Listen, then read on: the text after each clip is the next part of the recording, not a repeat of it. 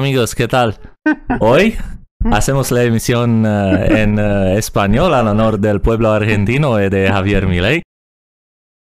Mamă, dar știi ceva? Într-adevăr. De fapt, astăzi continuăm uh, cartea lui Henry Hesley, uh, Economia într-o lecție și vorbim despre uh, capitolele 19 până la 22, anume salariu minim, sindicatele cresc oare salariile, destul cât să cumperi înapoi ce produci și funcțiile profitului. Da, înainte de toate astea, o să vă aducem aminte că asta, da, asta e cartea de care vorbim, am scos-o aici, e publicat de Terra Libertas. Jos, Terra Libertas Publishing House, jos vă găsiți un link de unde o puteți achiziționa online. Spuneam că înainte de a intra în discuții, o să vă amintim că jos în sub video există un buton de like pe care am vrea să-l apăsați ca să câștige Milei alegerile alea în Argentina. Uh, și uh, de asemenea, apropo, le, uh, până, până dăm noi episodul se fac alegeri? Nu, nu e, e săptămâna, e, e fix înainte de alegeri, da, e bine. Mm-hmm. Așa? Așa de apropiate sunt? Păi teoretic nu sunt două săptămâni între primul și al doilea tur? Nu știu cum funcționează la ei, ne încurcăm, au Să nu fie sisteme mai ciudate. încolo, nu știu. Da, Da, am ne, impresia că ne, poate- ne uităm și revenim. Deci, Prin între meme. timp, între timp, voi dați like-ul, că e bine dat, că ne, se bucură și YouTube-ul uh, de asemenea gesturi uh, și noi mai ales. Uh, Dați un subscribe dacă vreți să mai auziți uh, ceva de noi, uh, clopoțelul de alături dacă chiar vreți să auziți, că altfel YouTube-ul nu o să vă bage în seamă.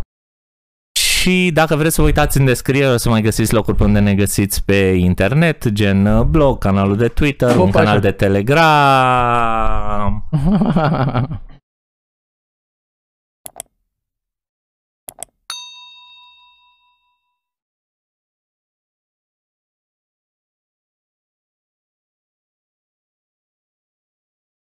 E, și dacă nu, dacă, dacă s-a supărat pe noi YouTube atât de tare că ne-a dat camera peste cap, o să termin acum uh, eBay, partea de e-bagging să vă spun că jos, pe lângă locurile unde ne găsiți pe net, mai găsiți și niște linkuri de cripto și Patreon.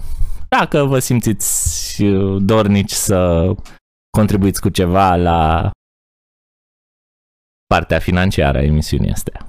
Noi oricum ținem tare pe metereze. Vamos, carajo!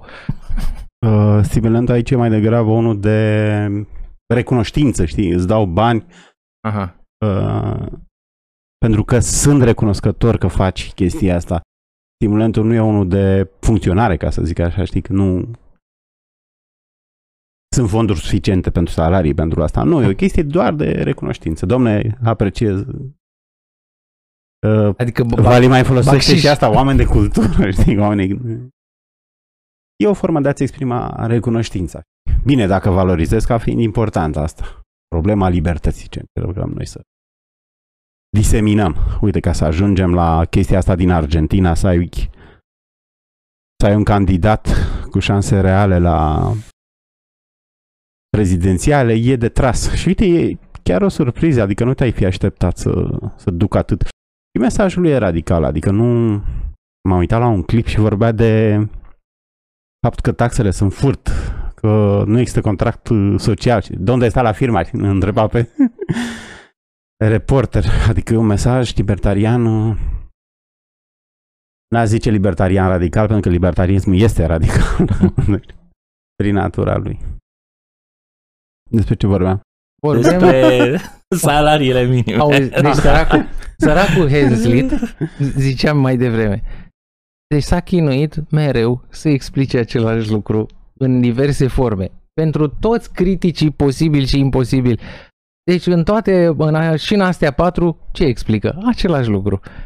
Dacă plau să plafonezi ceva, cineva o să se lase de produs, alții o să lase de cumpărat, dacă lucrurile astea două se întâmplă, unii nu o să mai aibă slujbe. Asta e Dacă Cam v-ați, astea uitat, sunt. dacă v-ați uitat la episodul trecut cu prețurile, da, care am spus, recunoaștem, e un episod greu, Păi, despre același lucru urmează să vorbim și astăzi, numai prețul că muncii. vorbim de prețul muncii, da.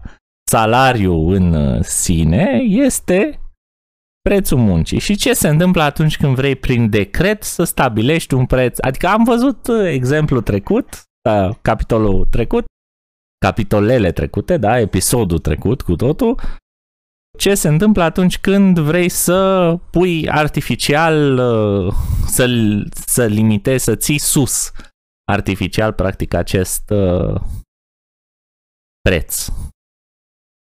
O să se ajungă că nu se mai facă, da? Că, de fapt, uh, ăla devine bă, produsul în sine devine prea costisitor pentru publicul care trebuie să-l cumpere și atunci publicul respectiv o să caute alternative. Prin urmare, aviz uh, amatorilor, o să o să aviz lasă. amatorilor care sunt speriați de automatizare. Mm. Da? Tu ai în clipa de față o resursă, da, umană, curajată, care îți prestează un uh, serviciu, o muncă. Da? Dacă acest serviciu devine prea scump, la fel ca atunci când te duci la piață și vezi că iar au crescut ăștia prețul la merele de arge sau prunele de arge, nu mai știu ce dacă sunt, da? Mere de Mă rog, așa? da? Merele. Te duci și ei din altă parte. Mere care nu mai sunt de voinești, dar sunt mere, că tu vrei mere. Da? Sau prune de la, nu știu, chitila, în loc să le iei taman din, din Argeș. Nu, nu sunt care voinești. Păi nu sunt, dar nu sunt nici la fel de scumpe. Adică ideea e, că, ideea e că apare această presiune că lucrurile în economie nu concurează numai la nivel de preț. Da, nu avem numai lucrători mai uh, buni și mai puțin buni. Nu avem numai prune de voinești și mere de whatever, da? Ideea e că mai există și alte chestii. La o adică poți să renunți la mere cu totul. E portocale, că sunt mai ieftine, vin din Turcia sau ceva de genul ăsta. Știi? Dacă tu vrei vitamina C, de exemplu. Adică dacă tu cu mărul îți atingeai scopul nu neapărat să mănânci mere, dar să fii sănătos, să-ți iei un aport de vitamine și... Nu, ce zice Vali că dacă le scumpești, arti- le scumpești artificial și asta decurge din legea cererii. Rămâi cu ele pe stoc. Ai surplus dacă le scumpești artificial. Dacă banana îi costă, nu știu, 6 lei kilo și le faci 20, ai, se mai vând. Deci când crește prețul, oferta rămâne aceeași, scade cererea. Asta se întâmplă și la salariu minim. Asta nu înțelege lumea și asta e critica neapărat liberală, pentru că e larg împărtășită de către economiști. Nu e o chestie a școlii austriece, ca să zic așa. Poate ai noștri sunt cei mai vocali pe chestiile astea, dar nu, e... Cred că dacă faci un sondaj printre toți economiștii, ies Spun asta, că un salariu minim peste prețul pieții îți crește șomaj. Adică îți creează surplusul ăla de care vorbeam și la banane. Care e surplusul la forța de muncă? Păi oamenii care nu nu pot să vândă la prețul ăla. Dacă prețul pieței în textile de 1500 și salariul minim e de 2500, nu poate să vândă. Nu poate să vândă. E o interdicție Rămâne de pe a vinde. stoc, ca să zic așa. Da. Adică ai șomaj, ai surplus. Asta înseamnă șomajul. Forță de muncă mai mare decât cerere de, de muncă. Uite, Hazlitt și spune aici două secunde. Spune la început că zice când dăm dovadă de maximum de caritate, zice claritatea gândirii economice a avut de suferit de pe urma faptului că prețul forței de muncă a primit un nume diferit de cel al altor prețuri, lucru care i-a împiedicat pe cei mai mulți dintre noi să înțeleagă că cele două situații sunt guvernate de aceleași principii. Acum voi știți și nu mai aveți scuza asta. E o chestie Bine, noi nu emoțională. certăm pe E o nimeni. chestie emoțională. Asta vrea să zic că Hezlit. Mie îmi place cum zice Hezlit că ok, mai zice, ce mai face statul de multe ori? Nu îi lasă pe unii să intre pe piața muncii și după aia le dă ajutoare. Aici îmi place cum zice, practic n-ai o economie sănătoasă pentru că oamenii ăia nu sunt, nu sunt în economie. Te privează de aportul oamenilor ăstora în economie și deja e, e strâmbată uh, interacțiunea Nu, chiar dacă Din erau pe, piață. când vorbim de salariu minim, na, ne gândim la joburi, na, nu mari joburi, ca să zic așa. Dar ideea e că oamenii fac ceva acolo. E bine și pentru ele, e bine și pentru consumator. Având o ofertă mai mare de bunuri servicii, înseamnă că a, ele sunt mai ieftine. E bine și pentru el psihic, spune Hesdy. Nu se simte mai uh, emoțional mai bine e, decât fără job, să zicem. Așa că ne-am, Chestia asta obiș... de respect, știi, de... că ne-am obișnuit să ne extragem un sens în viață dacă avem o muncă. Da, și cu tu, Chiar cu ce, te, dacă tu cu mun- ce te ocupi? Chiar dacă munca e un, uh, reprezintă o disutilitate. Uite, ziceai tu, Costel, mai devreme că um, toți economiștii o să recunoască nu știu ce. Eu nu știu dacă chiar toți, pentru că altfel n-ai avea curente de gândire. Și mie mi se pare că e uh, ciudat că există curente de gândire. Mie mi se pare că școala austriacă nu e un curent. Mi se pare că doar a avut o uh, disciplină mai bună în a urmări mo- o plajă mai mare de interacțiuni și cu o logică cât mai sănătoasă. Pe când la celelalte curente economice, nu monetariste, etc., se introduc niște presupunere așa și acolo o să se întâmple nu știu ce, o să înflorească economia dacă injectăm bani, de exemplu, sau mi se pare că școala austriacă, e, vedem ce se întâmplă. Hai să, hai să fim, Nu, hai cred să că- fim sinceri și logici. Adică nu e, nu e așa o, nu, e- nu e politică. Păi de ce, de ce vă băgați voi? De ce veniți voi cu poveștile astea? Că noi poate preferăm cu tare. Păi voi preferați și o chestie politică. Dar Mhm. noi vorbim de lucruri logice, nu urmărim un scop. Mă, Whatever. mă gândeam la faptul că s-au făcut, uh, nu știu de unde am auzit informația asta din podcasturi austriece, uh, s-au făcut sondaje și, într-adevăr, majoritatea economiștilor sunt anti-salariu minim. Și bine, întrebarea ta e legitimă. De ce e așa, de ce e omniprezent? Că nu e o chestie în trei țări, e o chestie peste Pentru tot că salariul. nu este un subiect economic, este un subiect eminamente politic. În sensul că face bine la, adică e un subiect socialist, prinde la multă populație și unde prind, unde ai o idee care prinde la multă populație, se numește că ai un capital politic. Și atunci Mhm. se apucă să se trezească un politician să zică, păi da, vă dau eu asta. Vreți uh, papa gratis? Vă dau eu. Poate doar milezi. Uite, ce- ce mai vreau să zic, Adineauri, e- foarte mulți când vor să umble la economie, guvernatori, administratori, pleacă de la premiza asta că economia e așa ca o forță implacabilă a naturii. Ea oricum o să meargă. Deci putem să, putem să recoltăm niște chestii, putem să umblăm acolo, putem să-i îngrădim pe unii. Nu e, economia nu e o forță implacabilă a naturii. Da, pe termen foarte scurt, ok. Aici aș critica, aș spune că mai degrabă austriecii cred că e ca gravitația. Adică legile economice sunt ca legile fizice, sunt legi, nu le poți încălca. A, Zic unii, păi uite, nu știu ce, Dan Alexe, cred. Păi uite, nu știu ce context, nu știu ce funcționează, nu știu ce, iar profesor Aligic a explicat, da, în acele contexte intervenționisme funcționează, uite, ca aici, ca la salariu minim, e peste prețul pieței, rezultă șomaj. Dar tot o lege economică este, nu se pune problema că nu mai funcționează legile economice.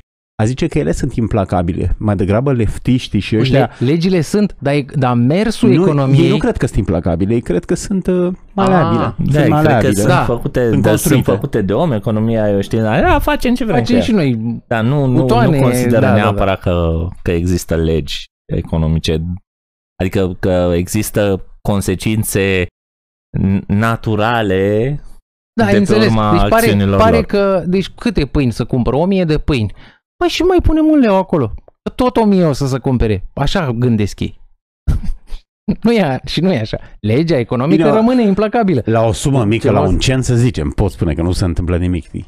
Dar dacă pui mai mult, o să vezi că se, Bine. se, se modifică. Da, e un pic elastică. Uite, sunt două diverse- direcții, sunt două direcții. Direcția istoricistă, știi, că nu există legi în economie și e direcția asta matematizantă, cantitativistă, care și ăștia sunt cam relativiști, în sensul că ei nu cred că modelele alea sunt oglinda realității. Nu, noi tot timpul tindem către găsim niște corelații, nu știu, asociem 1% creștere economică cu 2% de șomaj, știi?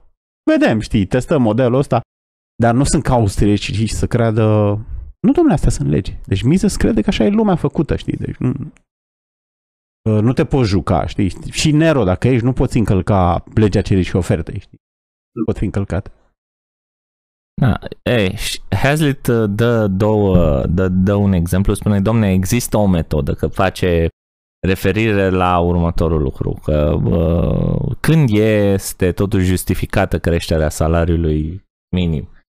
Dacă ăsta este, dacă salariul real, efectiv, e undeva sub nivelul pieței. Acum nu, nu nimeni nu știe problema cum de a ajuns sub nivelul pieței, nu știm, nu contează, nu discutăm. Da?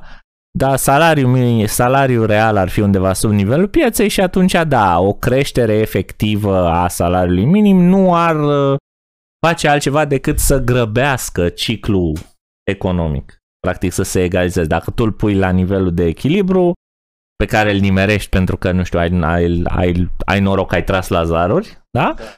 Că el oricum se ducea în direcția asta, n-ai făcut decât să grăbești atingerea acestui nivel de echilibru. Ok, da, să zicem, da, cum să spun, decât să faci această concesie legislatorului, mai bine îi spune că, domne, nu e treaba ta să te bagi între relațiile dintre două persoane, nu? Ce se întâmplă între uh, mine și partenerul meu de afaceri în cazul ăsta, da? Nu e treaba statului, nu? Cum ziceau ăia, că love is love, nu? Îl, îl respectăm și aici sau uh, business nu? Is business. Și că aici mă adresez în special uh, de ce? Că overlap-ul între love is love și vrem mai mult socialism e foarte mare. Da? Așa că de asta folosesc acest argument mai făceau ăștia mișto de leftiști. Și dacă sunt gay aia cu salariu minim, știi, patronul e gay, ăla te ai acceptat, știi? Adică intervin în relațiile între... Normez relațiile între doi gay, știi? Uh, e reticentă lumea. Uite, avem tot timpul problema asta universalismului, a aplicării principiului. Fie că vorbim de dreptate, fie că vorbim de economia. Zice că libertarienii sunt singurii care și pe dreptate aplică peste tot principiul non-agresiunii și statului și non-statului și ui, aplică peste tot teoria economică. Deci nu vor spune că uh, nu, statul e mai bun la apărare. Nu, statul e mai prost și la apărare. Teoria economică, uite, asta prezice. Și asta n-ai o problemă. Te și gândești de ce sunt oameni așa, știi? Nu s-au gândit. Nu s-au. De multe ori sunt probleme emoționale până la subiectul cu tare. Fiecare are câte un subiect. Ah, e mm. emoțional mm. pentru că e clar că te-a prins libertarianul cu asta, cu apărarea, știi? Ești like a rat in a corner, știi? Adică dacă tu admiți principiile ăla și el zice, păi de ce nu aplici acolo? Și tu ești, că da, are... E că e diferit. Situația se da, schimbă un pic. Da, da. Este Tendința ta defensivă e să zici, cred că disconfortul ăsta, nu știu, e, poate fi emoțional legat și de pierderea unei polemici, știi? Când nu vrei să să admiți o înfrângere, știi? Uneori poate nici nu ești inteligent, știi? Nu, nu realizezi că e aceeași... Că e același da, lucru, da. Da, că e da. aceeași situație, știi? Că aplici o regulă generală la... Și uite, ca tot să ne, să ne mai o luăm Măcar să o verifici uh-huh. pe regula aia.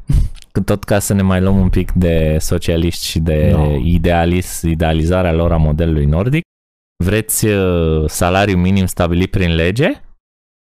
Da? Mm. Nu există. În Danemarca, de exemplu, nu există salariu minim stabilit prin lege. Pe, ramură, pe ramură, cred că ai.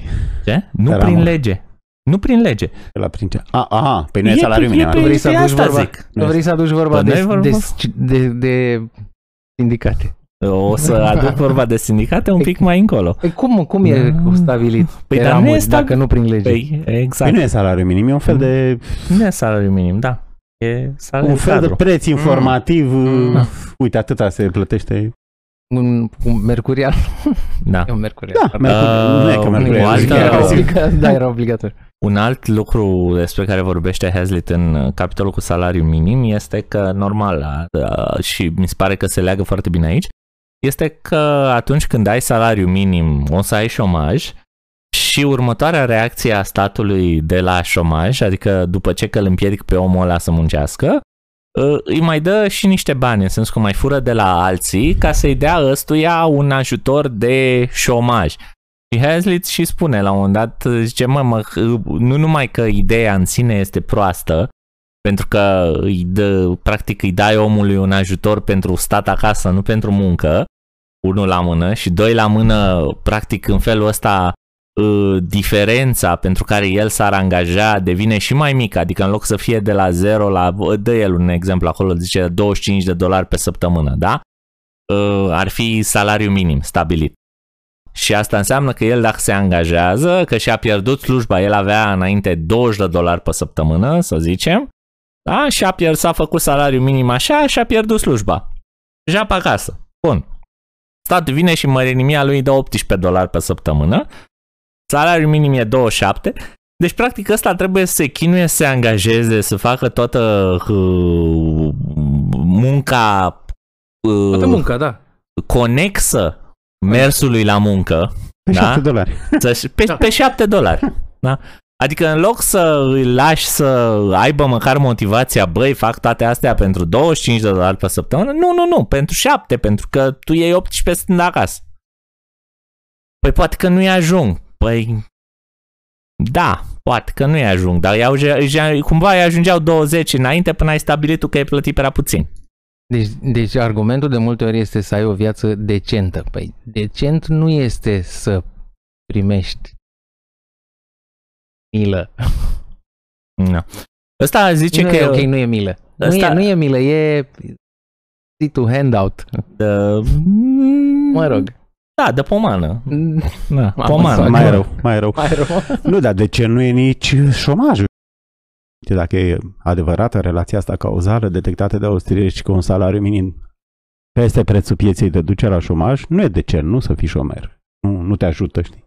Eu vreau să revenim puțin la aia cu prețul pieței, că ghicești, că te apropii. Nu mi-era clar. Păi, care e prețul pieței? De unde știi? care e? Asta zice. Altă care? chestie e, e și asta la Heisenberg, că ți influențează dacă tu pui salariu minim, îți distorsionează ce se întâmplă în piață, știi? Uite, cheltuielile statului de acum îți distorsionează, știi? Uh-huh. Prețurile reale, nu? Prețul unui uh, plic, să zicem, nu e corect reprezentat la ora actuală, dacă tu ai poșta română care ea cumpără nu știu câte plicuri și adică îți distorsionează acel preț. Nu știm cât ar fi fost, știi? Poate ea crește cererea în mod artificial, știi? Mai scump. Știi? Mă rog. Și al treilea punct la care ajunge uh, Hazlitt aici, zice, ok, bun, dar vrem să crească salariile. El pare să fie adeptul ideii că, domne, salariile o să crească doar dacă crește productivitatea muncii. Acum, din punctul ăsta de vedere, să zicem că are dreptate parțial. Pentru că asta este o metodă sănătoasă de a crește salariile și în absența oricărei inflații ar fi și o metodă foarte bună și foarte sănătoasă pentru toată lumea din economie să îi crească puterea de cumpărare. Deci privit în în izolare, da, asta este o metodă sănătoasă de a crește puterea de cumpărare, de, de a crește salariile efective. Produc, creștere, prin, Cresc, creșterea creș, prin creșterea productivității, okay. da. Acum mai sunt încă două, meto- încă două metode de a crește salariul uh, minim. Prima dintre ele este uh, scăzând oferta, scuză-mă, salariu minim, salariu în general. Mm una dintre ele este scăzând oferta, da, și cealaltă este crescând cererea. Dacă, de exemplu, suntem într-un oraș de undeva la țară unde ai o fabrică de făcut pantofi, în clipa în care se mai deschide o fabrică de făcut pantofi în același oraș, dintr-o dată că a crescut cererea. O să încerce fabrica aia să-și ia muncitorii și cu ce o să-i atragă? Cu salarii mai mari. Cererea nu? de muncă, da. Cererea a crescut cererea de muncă. Asta e diferența între Cluj și Telorman. Telorman ai trei firme, în Cluj ai 500. Da, salarii mai mari. Da. Și mai departe, cum scade oferta, păi poate pleacă ăștia, poate ies la pensie, uh, cizmarii din fabrica Poate pleacă aia. românii. Poate, poate pleacă, pleacă românii din țară, da, să duc să fie uh, altceva până altă parte ca să ia mai mulți bani și atunci uh, scade oferta, dintr-o dată firma asta care face pantofi acolo o să fie nevoită să dea mai mulți bani, că altfel o să rămână fără angajați cu totul. Da? Astea sunt două metode ale pieței libere pe care el nu le, uh, nu le ia în calcul, mai ales pentru că el, uh, aceste metode de creștere a salariului nu sunt neapărat benefice pentru toată lumea, pentru toate păturile din economie. Sunt niște variații locale care la un moment dat, la nivel economic, ok, dacă duc la creștere economică, e bine. De exemplu, teoretic, uh, apariția unei noi fabrici de pantofi, da, va genera mai mulți pantofi, va face, va face ca pantofii pe să fie mai ieftini pentru toată lumea. Din punctul ăsta de vedere am putea avea o creștere economică. Dar dacă pleacă ăștia de la uh, industria de pantofi să ducă să uh, fie instalator până Anglia, acolo nu mai e neapărat o creștere economică pentru toată lumea. Bine, vezi, ai, ai limitele astea ale granițelor. Ai putea foarte bine să-ți dai seama că dacă n-ai mai avut ofertă de muncă aici, oamenii s-au dus afară, exact, au cumpărat slujbe din altă parte. Cu ce au cumpărat cu munca, da? E că produc mai puțin sau? Scuze. Nu, deci au plecat românii, că ai zis nu tu că zic pleacă că dacă românii. Pleacă, de ce e rău? Că produc uh, că mai puțin. să fac mai puțin pantofi. Fac mai puțin pantofi, o să fie mai scumpi. Deci, O să Da, trebuiască dacă e o să-i chestie plătească închisă. pe ăștia mai mult. păi, înseamnă că ești pro imigranți, să vină imigranți. Exact. După Scuze, caz, zi, după zi, caz. zi, ce Uh, uh, ai uh, chestiile astea arbitrare, zici, hai să măsurăm în agregat ce se întâmplă într-o economie. Păi, uite, avem niște probleme la nivel de comuna cu tare, unde erau fabricile de pantofi. Vai, au plecat oamenii. Ok, în comună se întâmplă chestia asta. Da, dar la nivel agregat. Și cât crește agregatul ăsta? Îl crești la nivel de județ, la nivel de țară, la nivel uh, de continent european, la nivel global? Hai, s- hai să lăsăm oamenii în pace să-și facă calculele, să nu umblăm la butoanele economice, ca să nu avem nici hiperlocalism, nici hiperglobalism. Adică tu ai zice că pentru ea din Anglia e bine unde se duc instalatorii, știi că le-a crescut. Da. pentru ăștia care au rămas. Da, deci oa- ăia au instalatori, au ofertă mai mare, prețuri relativ mai mici, cu toate că se câștigă mai bine acolo, pentru că ai noștri se duc la salarii mai mari. No. Sau în fine, onorarii Adică mai tu mari. zici, uite-te, nu doar la toate momentele de timp, uite-te la toate spațiile, știi? Ah. Da, Ai suplimenta analiza lui Hazlitt, știi? Nu doar în timp. și- Dar un punct de vedere și asta el face de, de, de vreo două ori bate toaca să priceapă iapa uh, în, uh, în cazul ăsta pe creșterea uh, productivității. De ce? Pentru că de obicei creșterea productivității vine și- cu progres tehnologic și să leagă și de capitolele trecute în felul ăsta. Adică în clipa în care tu ca muncitor poți să produci mai mult, și mai e un lucru care e uh, imperios necesar de ținut minte aici, da? Dar despre care o să vorbim mai târziu la Ok. profituri. Să, să ne aducem aminte de el când vorbim despre profituri. E, Mie nu mi-a fost clară niciodată. Sau, mă rog, asta cu productivitatea... Orice de asta, orice economist austriac citești, spui că, spune că salariile sunt corelate cu productivitatea muncii. Ce înseamnă productivitatea muncii? Mai multe unități per, nu știu, Pe timp. muncitorul. Un muncitor Pe- face o mie de piese. Una e să facă trei piese, una e să facă o mie de piese. Când Exact. face o mie de piese, va câștiga mai mult. Ăla vinde. Mă gândesc că ăsta e Uh-huh. raționamentul. Patronul vinde acele o mie și are mai mulți bani și va primi și el mai mulți bani din Dar acei nu, mai din, mulți măr- bani. dar nu din mărinimia patronului, ci din faptul că el să pricepe să umble cu mașinăria aia, să facă Sau mult. se duce la alt patron dacă patronul Exact. exact. nu-i dă. Exact. Ideea Dar e nu, că... nu, nu, nu numai, dar e, bă, din punctul ăsta de vedere, e o relație despre care el vorbește mai târziu. De asta spuneam că o să discutăm despre ea la profituri, dar nu e nimic, discutăm Nu, dar mă acum. gândeam ce e înșelător în chestia asta, că mă gândesc că tu poți fi foarte productiv făcând niște prostii, știi? Tapi gropi, de exemplu. Ești bun la faci o mie de gropi. Cam așa le faci, nu știu, foarte repede. Nimeni nu vrea Păi chestiile nu, alea, păi, știi? păi, nu e vorba de... Aia nu e productivitate, că nu produci valoare. Da. Păi E vorba de, Nu cre- produci când produci. e vorba Valoare. de creșterea productivității muncii. Deci tu, uh, Păi munca ta tu, devine mai productivă, știi? tu, dacă, tu dacă ești plătit deja să sapi gropi, și te apuci și să le sap mai repede, cu siguranță în clipa aia devii mai productiv. Da? Dar dacă tu nu ești plătit să sap gropi, dar știi să sap gropi, aia nu e productivitate, aia e un skill pe care îl ai tu, dar nu există cerere pentru el. De E ce, doar o ce horă. vreau să Înțelegi? spun? Că nu e necesar. Nu, nu e necesar. Exact, nu are cerere. Nu e necesar. Nu are cerere. Păi da, dar atunci de ce nu exprimăm altfel uh, Oh. salariu? Să spunem, nu știu, o chestie de cerere și ofertă. Uite, ăsta sapă gropi, e stahanovist și de-aia câștigă mult, pentru că e, ai cinci oameni în București care fac asta, știi? Să sapă atâta mar de gropi. Și explic prin cerere și ofertă, știi? Da. Mi se pare că e prea vag productivitatea muncii. Ți-am zis, argumentul fiind ăsta, că tu produci, păi tu poți să produci niște prostii, știi? Deci nu le vrea nimeni, știi? Păi nu, de- pro, productivitate presupune că există deja cerere pentru ceea ce faci tu. Stai. Adică Productivitate. ple, ple, pleacă, de la, pleacă de la faptul că tu ești într-un job, ești deja angajat și ai un randament la ceea ce faci. și 3 AC creșterea- sau 1000 de AC? Ți se Exact. pare? Ți se Da, pare? da, da, da, nu, asta e, asta e sensul cuvântului în sine. Auzi, e o chestie, e o, cred că e o chestiune de eficiență. În sensul în care nu acele sau orice ce vorbeam noi, gropi. Vrei să faci 3 sau mie. Dacă faci 1000, dacă faci 1000, o să o să poți să scazi prețul.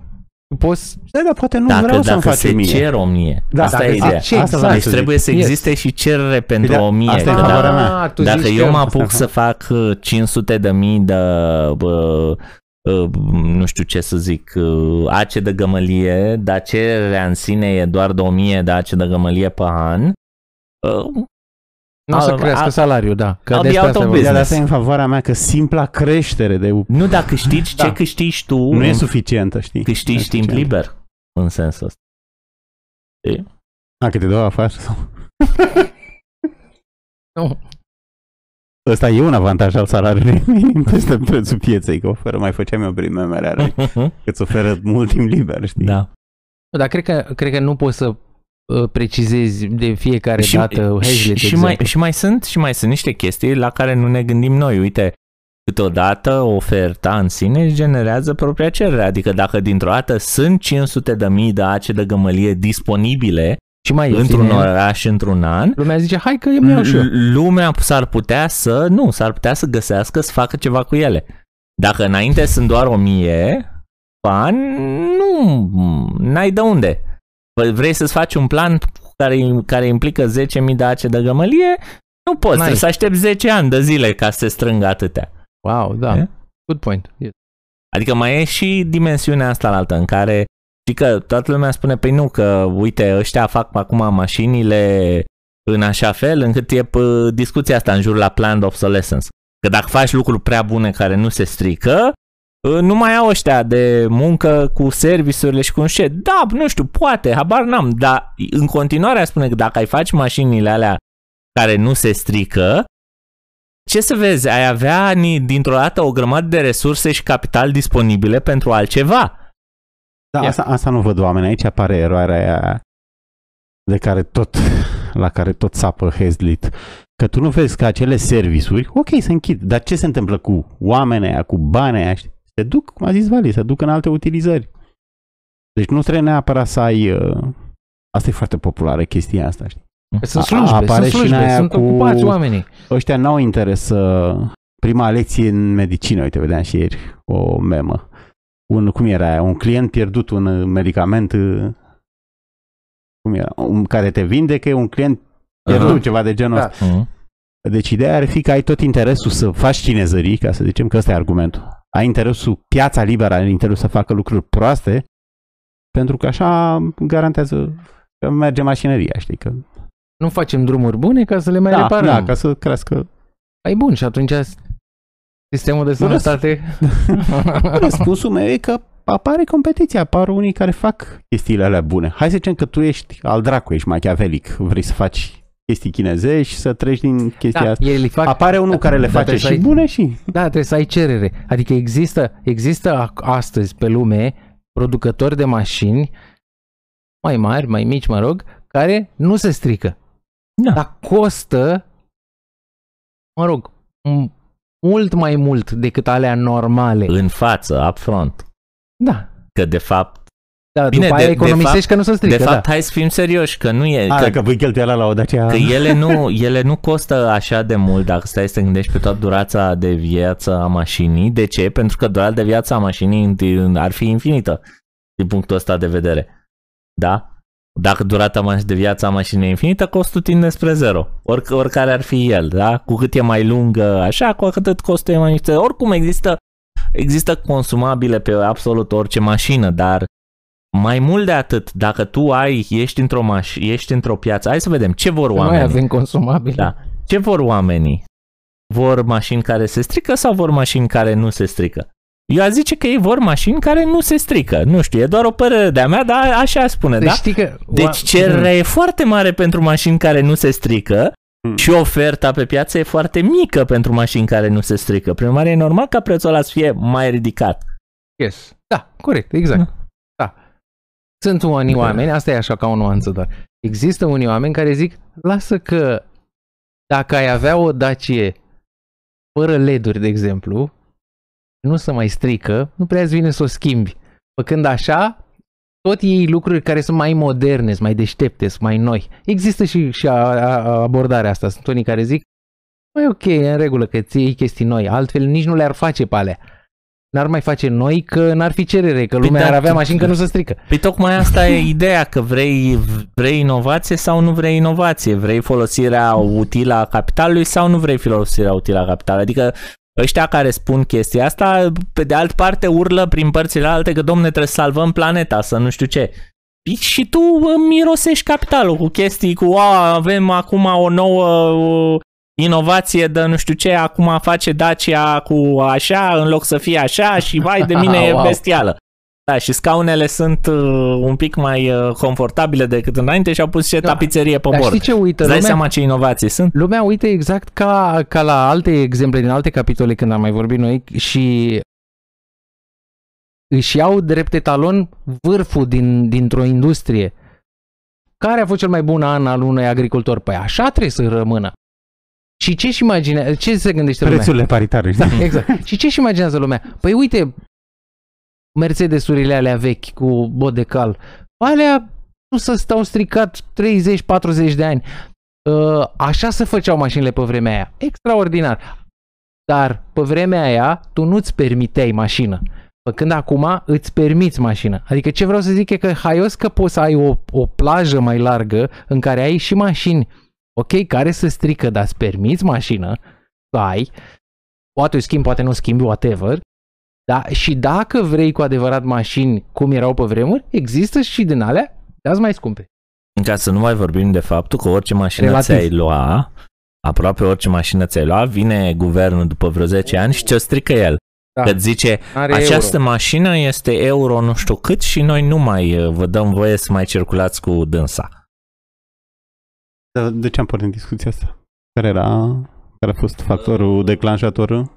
Factorul Am uitat. declanșator a fost că Am producea la 500.000 de ace de gămălie. Ah, A, productivitatea aia iurea. Productivitatea care care nu, după aia nu-și mai are sensul să mai producă în, det- în detalii în fiecare an același lucru. Adică e riscul ăsta, pro- problema asta falsă, domne, e- o să, o să ai atâta productivitate că te dai singur afară. Auzi, dar uite, apropo chestie de uh, acumulare de capital. Deci oamenii dacă o duc mai bine în, în nu în agregat, dar în general oamenii de, de rând, dacă o duc mai bine, își permit să cheltuiască banii și pe niște lucruri vechi care ajung să fie ținute în viață doar așa ca plăcere, ca hobby, ca preferințe. Mm. Practic, pe lume ai puține lucruri care chiar au dispărut și sunt așa, vai, doar în muzeu. Sunt lucruri prin industrii care nu mai sunt folosite, nu știu ce, fuior, whatever. Dar, uh, dar, de exemplu, ai oameni care folosesc mașini de, uh, mașini de scris. De ce? Că așa vor ei. Sunt oameni care ascultă viniluri. Că așa vor ei. N-au murit. Radio a murit, s-a mutat pe internet. Ha, ha, ha. Mă gândesc dacă ea din viitor vor ține statul așa, știi, ca obiect de muzeu, știi, să aibă rezervații. Da, Dar vine cu agresiune, eventual, știi? eventual, eventual și cu etatiști. Ei duci copilul, zice, uite mamă, vezi, ăia, ăia cred, cred în stat, ăia cred că e, e legitim să iei banii cu forța de la oameni. știi? Așa cum îi duci la Antipa acum. Vara asta e Nu, de ce? argumentul... Asta este un stat. Păi, de, de ce? Era un monopol. Vara asta you are going to communist camp. Uh, nu știu dacă în, în capitolul ăsta vorbește și de... A, un, al- un alt argument era ăla cu, păi și așa jobul ăla era prost, bine că a scăpat dracu de el, știi? Nu? Cred că zicea un critic, un susținător al, uh, Ca la mașinile astea de mai devreme. Știi, mai bine că s-a stricat. un susținător Așa al nu-mi place. salariului minim și Hesdic zice, păi e ok, e ușor așa din afară, știi? Da, să, da, în ăsta e, să în fii ăsta brav, e. să fii curajos, știi? Să... Pentru omul ăla era un job, știi? Pentru economie, ca între că el tot timpul ia efectul asupra patronilor, asupra muncitorilor, asupra... Tot insistă pe productivitate, scade productivitatea aia care era, care o produceau aia pe salariu minim, știi? Bine, dacă te gândești că sunt mulți, se adună, știi? Și contribuie la Ca să nu- prețurile da, să alea nu mai- mici. Să nu mai vorbim că mai e vorba și de drama personală a omului ăluia, da? Tu acum l-ai, uh, l-ai aruncat în foamete pe, pe ăla care înainte măcar mai făcea ceva. E, Da, sigur, era une, erau niște situații care ție s-ar putea să nu-ți placă. Dacă ai fi în locul lui, poate că bă, cu toții am putea empatiza dacă am fi în locul lui că se chinuie foarte tare, dar era mai bine decât nimic, nu? Acum e nimic. Switch-up-uri, switch-up-urile alea și la fel, știi, cu Da. Da. tu ca de ăsta vestic, uh, hipster, știi, n-ai treabă, știi? Hai să interzicem pe aia sau hai să nu mai cumpărăm de acolo, știi? Să le reducem. Uh... Da, și oamenii ăia rămân fără... Da, rămân Plus pe că, stradă. plus că Da. nu numai, nu numai asta, dar l-ai și nenorocit uh, pe vecie, în sensul că îi distrugi și motivația, da, sistemul motivațional uman de a mai face ceva pe vecie, pentru că, după cum am zis mai devreme, el făcea 20 de dolari, tu acum îi dai 18 ca să stea acasă. Păi să mai muncească ăsta pe 7 dolari de acum încolo sau pe, da, pe 7 dolari de acum Mhm. încolo, Asta în vest. când, când o suferi popa. A, asta în vest acolo, nu o să le dă aia 18 în nu știu ce țări, știi? Da, nu, acolo nu le La, dă nu le nimic. la, dă la nimic. sweatshop pur, da. Da. da, îi lasă să moare de foame. Da, da, bine. Teoretic, o țară care se apucă să uh, introducă salariul minim, dacă nu dă de foamete datorită șomajului în 2-3 ani, o să se apuce să introducă repede și un... uh, Adică dacă e, ce vreau să spun e că dacă e destul de bogată sau face uh, artificii financiare inflaționiste sau prin împrumut, să-și susțină salariul minim, o să-și susține și un sistem de ajutor de șomaj, tot de stat. Doar că e mai La mic. E Da, cum doar avem că va în- fi mai mic și cum ăia avem vor în fi, România. ăia vor fi mereu dependenți. știi? Cum avem în România față de Germania. Bine, asta e bine că sunt mici, știi? Da, na, asta e. Cum se creează PSD-ști? Uite așa. Întâi încep cu salariul minim pentru binele lor și după aia îi găsești la birt bându-și ajutorul de șomaj. Da, asta e o întrebare foarte haioasă pentru că mi-a venit mie. PSD-ul a fost creat de cerere. Ce a fost mai întâi PSD-ul sau salariul minim? da, exact. Ce au fost mai întâi, PSD-ul sau PSD-știi? Asta era salariul gluma. minim. PSD-ști, PSD-ști. Populația. PSD-ști, că erau comuniști înainte, da. Bine, oferta își creează cerere, știi? Da. Bun. Și cine să se ocupe de... Trecând Exact. la așa, la următorul capitol, Hazlitt uh, zice, ok, bun, cred că a înțeles sau sperăm că a înțeles toată lumea de ce nu trebuie să se ocupe guvernul sau legislatorul de creșterea salariilor, da? Din același motiv pentru care mai devreme am spus că nu trebuie să se ocupe de niciun alt preț din economie, da? Nici de ăsta, că tot preț e prețul pe muncă. Bun, și atunci cine să se ocupe? Păi poate să se ocupe sindicatele. Pentru că nu așa, sindicatele văd interesul muncitorului și Hazlitt își pune întrebarea, domne, e adevărat că sindicatele contribuie la creșterea salariilor? Adică împing sindicatele salariile în sus? Da sau nu? Nu. mă rog. Următorul capitol. Da. Pe scurt, citiți, lăsați uh, De ce nu, Alexandru? Ia spune-ne, de ce nu? face, face o distinție Hazlitt, zice, pe de o parte, da, ar putea să ajute punctual niște indivizi, pentru că sindicatul, fiind o asociație, au mai multe resurse, știu mai bine și uh, îl ajută în uh, negocierea cu, pe individ, cu negocierea cu angajatorul. Uh, și E foarte, e foarte important, două secunde, e foarte important să facem distinția aici între următoarele două lucruri. Au sindicatele funcții benefice sau respectiv pot avea sindicatele funcții benefice? În teorie, da. practic e Dar nu asta e întrebarea. Întrebarea este dacă generează sindicatele creșterea salariului. practic sindicatul ăla bun este un serviciu de consiliere, de fapt. Pentru unii, pentru unii asta poate fi Da. răspuns. Pentru unii, ca și la salariul minim. Salariul minim crește veniturile. Hazlitt spune că Lor nici, a măcar, seniori. că nici măcar pentru unii. Până la sfârșitul capitolului îți explică că nici măcar pentru unii nu generează Nu. creștere pentru mi se că, pare- nu cred că are de pentru că pentru că economia urmează să se regleze prin inflație. Aia asta, asta e și partea a doua. da. creșterea Nu neapărat prin inflație, prin uh, echilibrare. Da, dar poți avea în vedere un scenariu în care e suficient de mare. Creșterea încă să bată. Hazlitt Nu e spune că nu. posibil. Hai. Hazlitt spune că nu. Creștești.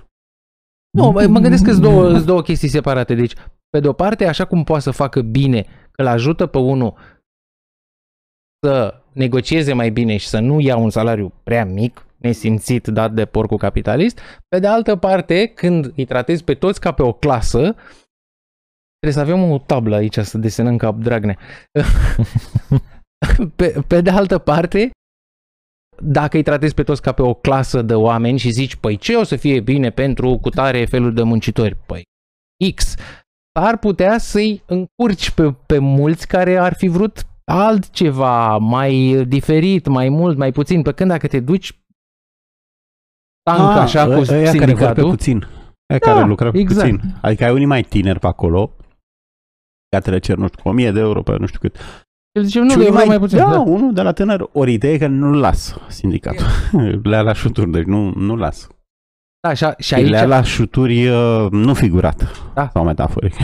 da, exact, aici voiam să fac următoarea di- distinție, că, că ai acțiuni din astea de consiliere, pe de o parte îi zici individului, nu negocia slab, după aia poți să ai activități în care te duci tu ca sindicat și negociezi, vai, pentru toți muncitorii, ajungi să ai federații de sindicate și figuri. Da, dacă e voluntar, nu e nicio Exact. problemă, știi? și da. după aia poți să ai sindicate din astea care devin agresive. Agresive ori cu spărgătorii de grevă, ori cu ăia care vor să ia mai puțin, Patronii. ori cu patronii. patronii, îi atacă, îi chirnă, îi... Distrug, le distrug proprietatea, știi? Nasol. Îi obligă să plătească anumite salarii, știi? Iar uh, uh, asta, ultima specie pomenită de tine e mainstream nu e accidentul. E norma, știi? Asta agresivă, știi?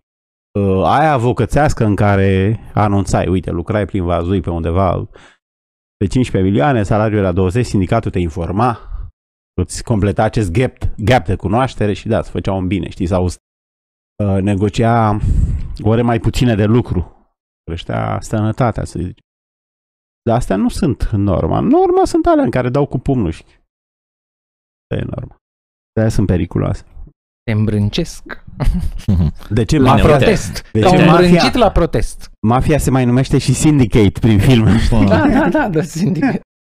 Uite, uh, există două lucruri aici la care aș vrea să mă, de care aș vrea să mă leg. Unul dintre ele spune așa, la, la amintit și Costel un pic mai devreme, zice, domne, sindicatele au fost bune atunci când au redus La vremea lor. săptămâna de lucru, da, la vremea lor, și când au redus săptămâna de lucru de la 80 de ore pe săptămână la nu știu cât sunt astăzi, da, 40. Ok. Bun, dar spune el, dacă în continuare ar vrea să le reducă la 35 sau la 30, s-ar pierde din, adică s-ar decima producția, n-ar mai aduce beneficiile. Asta nu mi se pare că este neapărat o poziție uh, bine fundamentată. Adică trial and error. Eu aș zice Mhm. trial and error și numai așa putem să ne dăm seama. Bine, îl lăs, fă- făcea un film la situația existentă atunci, știi? Da, da, da. Uh, Ca așa, nu știu, în viitor, să zicem în anul 3000, faptul că muncești o zi întreagă Poate însemna S-ar putea ognă la cât de bine o ducă ea. Da, exact, s-ar putea să fie de ajuns, nu se știe. Ok, uh, asta ar fi fost una dintre lucrurile la care să zicem că n-aș fi neapărat de acord cu ce, ce scrie el aici, dar uh, el zicea că, uh, uite, o altă chestie care e bună a sindicatelor și tot așa au făcut referire atât Alex cât și Costel la chestia asta, este că pot să concentreze. Deci există, este clar că există o disproporționalitate între muncitor și angajator. Și locul în care se vede... De ce? Pentru că muncitorul este mai înlocuibil decât angajatorul. Da? Depinde. Tu nu ești, tu, nu, nu, nu. Depinde, da. Muncitorul care nu e, muncitorul care nu e angajat încă este mult mai înlocuibil decât angajatorul. Mai încolo. Mai încolo, odată ce ai devenit angajat, să spunem că ai mai multe uh, skill-uri și stake-uri în uh, interiorul fluxului companiei, devii mai, mai de neînlocuit. Poți să devii mai de neînlocuit în cazul în care îți creezi anumite uh, capacități, calități, apetențe pentru procesul de producție, apetit pentru procesul de producție, care ar fi mai greu de înlocuit. Adică cineva care vine de la zero, domne, va trebui să le învețe. Da?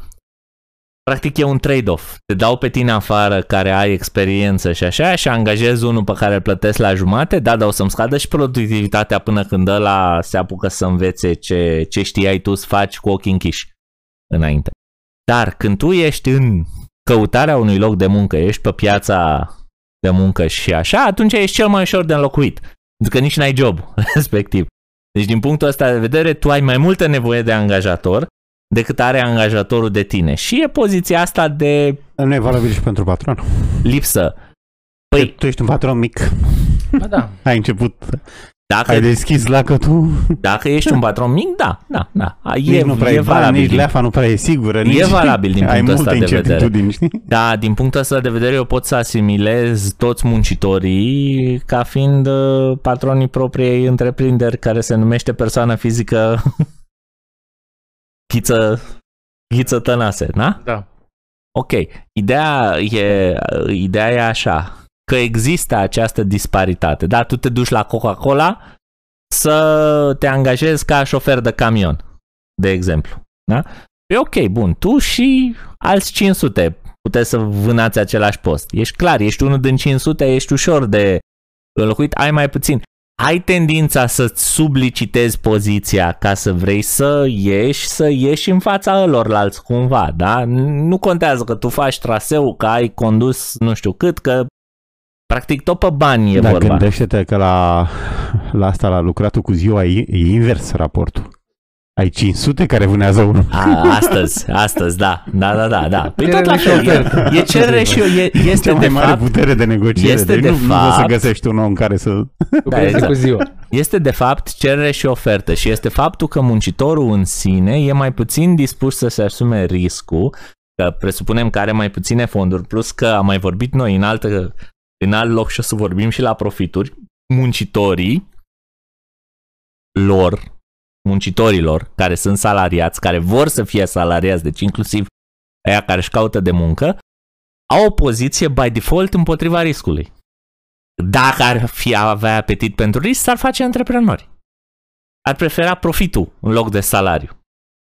Ar prefera o investiție în loc de salariul respectiv.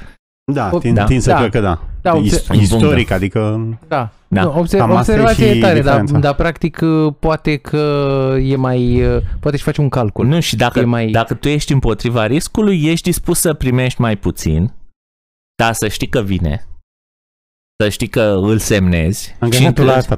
și în felul ăsta Ah. tu, sub, tu sub, îți sublicitezi poziția. Și aici un sindicat ar putea să te ia dinainte și să spune nu, nu, uite, atâta e poziția respectivă, tu licitează atât că venim noi cu restul de parafă și atâta e și te ajută să îți, să-ți crești în felul ăsta salariul. Ca să nu mai vorbim de faptul că și mai târziu tu, tu să zicem că ai Una e când negociază individual patronul cu fiecare dintre cei 500 de șoferi de la Coca-Cola pe care i-a angajat fiecare dintre ei are propriile nevoi și temeri și bă, nu vrea să împingă și poate nu vrea să-l supere pe don director și așa mai departe și alta e când în numele celor 500 de șoferi vine unul care spune, uite, da, nu vrei, mâine îți pleacă toți 500. Pune, pune mâna și angajează 500 de, de oameni într-o zi. Nu o să meargă face la un calcul repede, păi nu o să mai am livrările pentru nu știu câte zile, se face bottleneck, nu mai putem să mai vindem producție, avem atâta pierdere, riscul e mult mai mare. Dacă îți pleacă unul, pe ăla îl găsești repede. Te duci la obor, iei unul care conducea duba, zici, hai.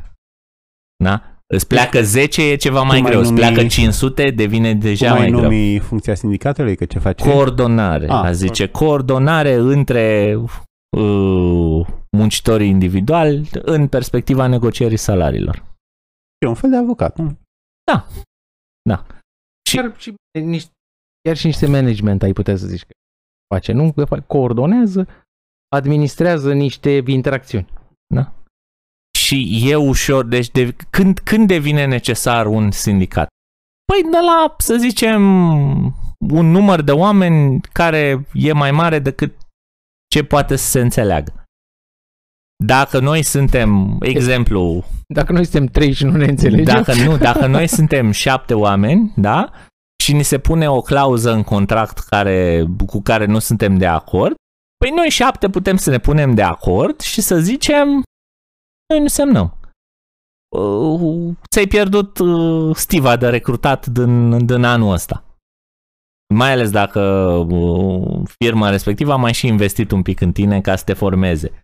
Așa, în perspectiva că urmează să dea o ofertă de nerefuzat. Știi? Uh, că poate e student și n-ai alte opțiuni. Nu? Deci n-ai experiență și n-ai alte opțiuni. Da, dar dacă sunt șapte oameni se pot înțelege. Dacă sunt 15, deja e mai greu să se înțeleagă între ei. E mai greu să se coordoneze. E, a, a, cam acolo Cam acolo e granița de la care un sindicat nu, da, mă devine care e avantajul util. Patronului este în curs cu sindicatele? Adică păi de ce avantajul patronului nu există. Păi de ce da. nu eviți atunci? Ba da, poate să fie. De ce nu eviți? Eu mă gândeam că ți aduce oameni, funcționează și ca un HR, ca un... Da, exact. Ai ca o firmă să, de... Ai putea să ai avantaje. Are acces ar, la un pool de... Dacă, dacă funcționează în felul ăsta, da, ar putea funcționa. Din punctul ăsta de vedere, patronul zice, păi ăsta e garantat de sindicat, sindicatul ar putea să-ți dea o pata la mă că ești calificat să faci nu știu ce, nu știu ce, nu știu ce și atunci da. Poate să ofere cursuri de calificare pentru membrii lui, poate să facă chestii de genul ăsta. Da, acum nu prea face asta, sau face. Mm, nu prea. nu prea fac, da. Deci poate să, nu poate prea să... fac pentru că sindicatele în sine s-au, impun, întins, impun... s-au întins mai mult pe, uh, pe forța politică, mai mult pe șicherul politic. Adică ele ei și impun, și fac, ah, își fac lobby. E circulația ce... apei da. natură. Tu da. îi dai votul Ciolacu și el se duce peste ea. Exact. Exact. În loc să fie o relație de colaborare, de schimb, chiar dacă este de pe poziții concurențială, sindicatele tind să vrea să utilizeze forța statului, practic. Deci câtă vreme face o funcție de coordonare, e, o să fie potențial. Okay. Are multe șanse să fie benefică uh, interacțiunea. Nu, nu vrei să... Și ca angajator mă gândesc la un fel de alt avantaj. În loc să pierzi vremea să vorbești cu 100 de oameni, vorbești cu un reprezentant. Da, asta ar fi, ar fi o coordonare, repet, un ce, middleman. Ce ar putea, ce funcții uh, discutăm noi aici, iarăși sunt, deci există două feluri de a privi uh, socialismul, mă rog, de fapt sunt mai multe, dar hai să ne axăm pe aceste două feluri, da, de a privi socialismul. Un socialism sindicalist și un socialism marxist-leninist. Unde este, unde sunt, uh, unde ar putea fi sindicatele utile? Sunt acolo unde nu sunt. Acolo unde sunt un, un, un uh, pișat în ploaie, cum am spus cu câteva emisiuni în urmă, da, la țările, țările socialiste care au avut o implementare socialistă marxist-leninistă, cum suntem și noi, de exemplu, acolo sindicatele n-au nicio treabă. Sunt, există doar ca să fri, frigă niște bani. Acolo unde... O să controleze pe oameni. Sau o altă țară, că mă gândeam apropo de chestia asta, zic, unde ar fi nevoie? Unde ar fi nevoie să fie, să fie crescută puterea de negociere a angajaților? Unde ar fi nevoie efectiv? În care e bă, manufacturierul principal al lumii de astăzi? China. China. Ah, China. China. Da? Că, care, bă, al doilea care ar fi în India. Da? Țările socialiste, dar în China tot așa a fost implementată o variantă a marxism-leninismului trecută prin filtrul lui Mao. N-a existat sindicalism în China, niciodată. Nu a existat nici până astăzi. Da? A, și tu ai la Hollywood, ai sindicate unde nu e nevoie, unde? Sau e? Exact. Și, uh, și ca orice fel, deci O fac din există, prosteală, așa, din... există, o, Și noi- există Virtue- niște virtue- funcții legitime ale sindicatelor care ar putea fi utilizate, culmea fix, în țările foste comuniste. Da? În țările din vest, unde comunismul în sine sau socialismul în sine s-a manifestat în principal prin sindicalism și nu prin marxism-leninism, sindicatele și-au depășit deja, au, au, tins să, au tind să crească în, uh, în moduri uh, non uh, sănă, nesănătoase, da? Tu spune Hazlitt aici, ce, ce se apucă să facă sindicatele? Păi se apucă să picheteze la locul de muncă, se apucă să-i distrugă lui se apucă să-i bată pe spărgătorii de grevă, se apucă să uh, chestii de genul, chestii care nu sunt, uh, cum să spun, să folosească forța, practic, da? Folosească forța să agreseze, să-și impună punctul de vedere prin ori, ori prin forță directă, ori apelând la stat să interzică. De exemplu, dacă tu te duci la stat, stat dă o lege că patronul nu are voie să angajeze temporar oameni pe posturile care sunt în grevă, Mhm. da? Corect. E același lucru ca și cum ei bat pe oamenii aia care se angajează. Da, Da, dar că- îi bați cu, cu Dar statul. îi bați cu băta statului. E, e fix același lucru. Că tu îți pui uh, gă, uh, dacă tu ai senzația că, domne, îi bat pe aia care vin la muncă în locul sindicaliștilor mei care sunt în grevă, deci greva e perfect legitimă. Mhm. Greva e perfect legitimă. Greva e un, greva e un bluff, e o licitare în poker, da? Sunt niște oameni care spun, sunt aia 500 de șoferi, care spun, ia și duți, uh, ia să vedem cum te descurci fără noi. Noi de mâine nu lucrăm pentru că vrem mai mulți bani. Hmm. Și ca să te facem să înțelegi câți bani pierzi fără noi, noi de mâine nu lucrăm. Că de vorbă n-ai înțeles, tralala. Exact. Da, asta este greva, da? Și bă, patronul ar, ar putea, ce opțiune are, mă? Are ori să fie de acord cu ăștia, să le dea banii, da? Ori să zică, păi mi-angajez alții. Că șofatul e o chestie ușoară. Mi-angajez alții Uite, mă gândeam la Twitter unde au plecat 80% și nu se simte nimic. bă, ca să mă că acolo au fost și dați afară. Dacă aveau sindicat acum, era rezolvată Cred că situația. au, nu știu. Uh, da, eu angajez alții și tu, ca sindicat, ai două opțiuni. Ori să vii să-i bați pe ea care se prezintă să preia camioanele, să ducă la ceea, chestii care s-au întâmplat în anii 30. Ori să te duci la guvern să-i spui, nenea guvern nu, nenea guvern, noi, noi te votăm, dar să nu mai facă ăsta chestii de astea, că n- n-are voie, nu joacă corect. Cumva joburile alea sunt ale tale, știi? Nu... Auzi, Vale, și cum explici de ce nu sunt mai prezente în privat? Sindicatele, de ce nu există la Google sau, sau nu știu, în privat în general? Păi uh, există bă, E HR-ul tare. Există Păi, toată lumea mulțumită și... nu. Există legi, de, mă rog, legi, scuză-mă, există directive interne la Amazon în care atunci când tu semnezi uh, contractul de muncă, cred că n-ai voie să faci parte dintr-un sindicat. La Amazon, de exemplu, a fost și scandal cu Bezos uh, de Ai, mult, uh, acum, acum cred că vreun an, cu- în care o, ăia voiau să se organizeze într-un, uh, într-un sindicat.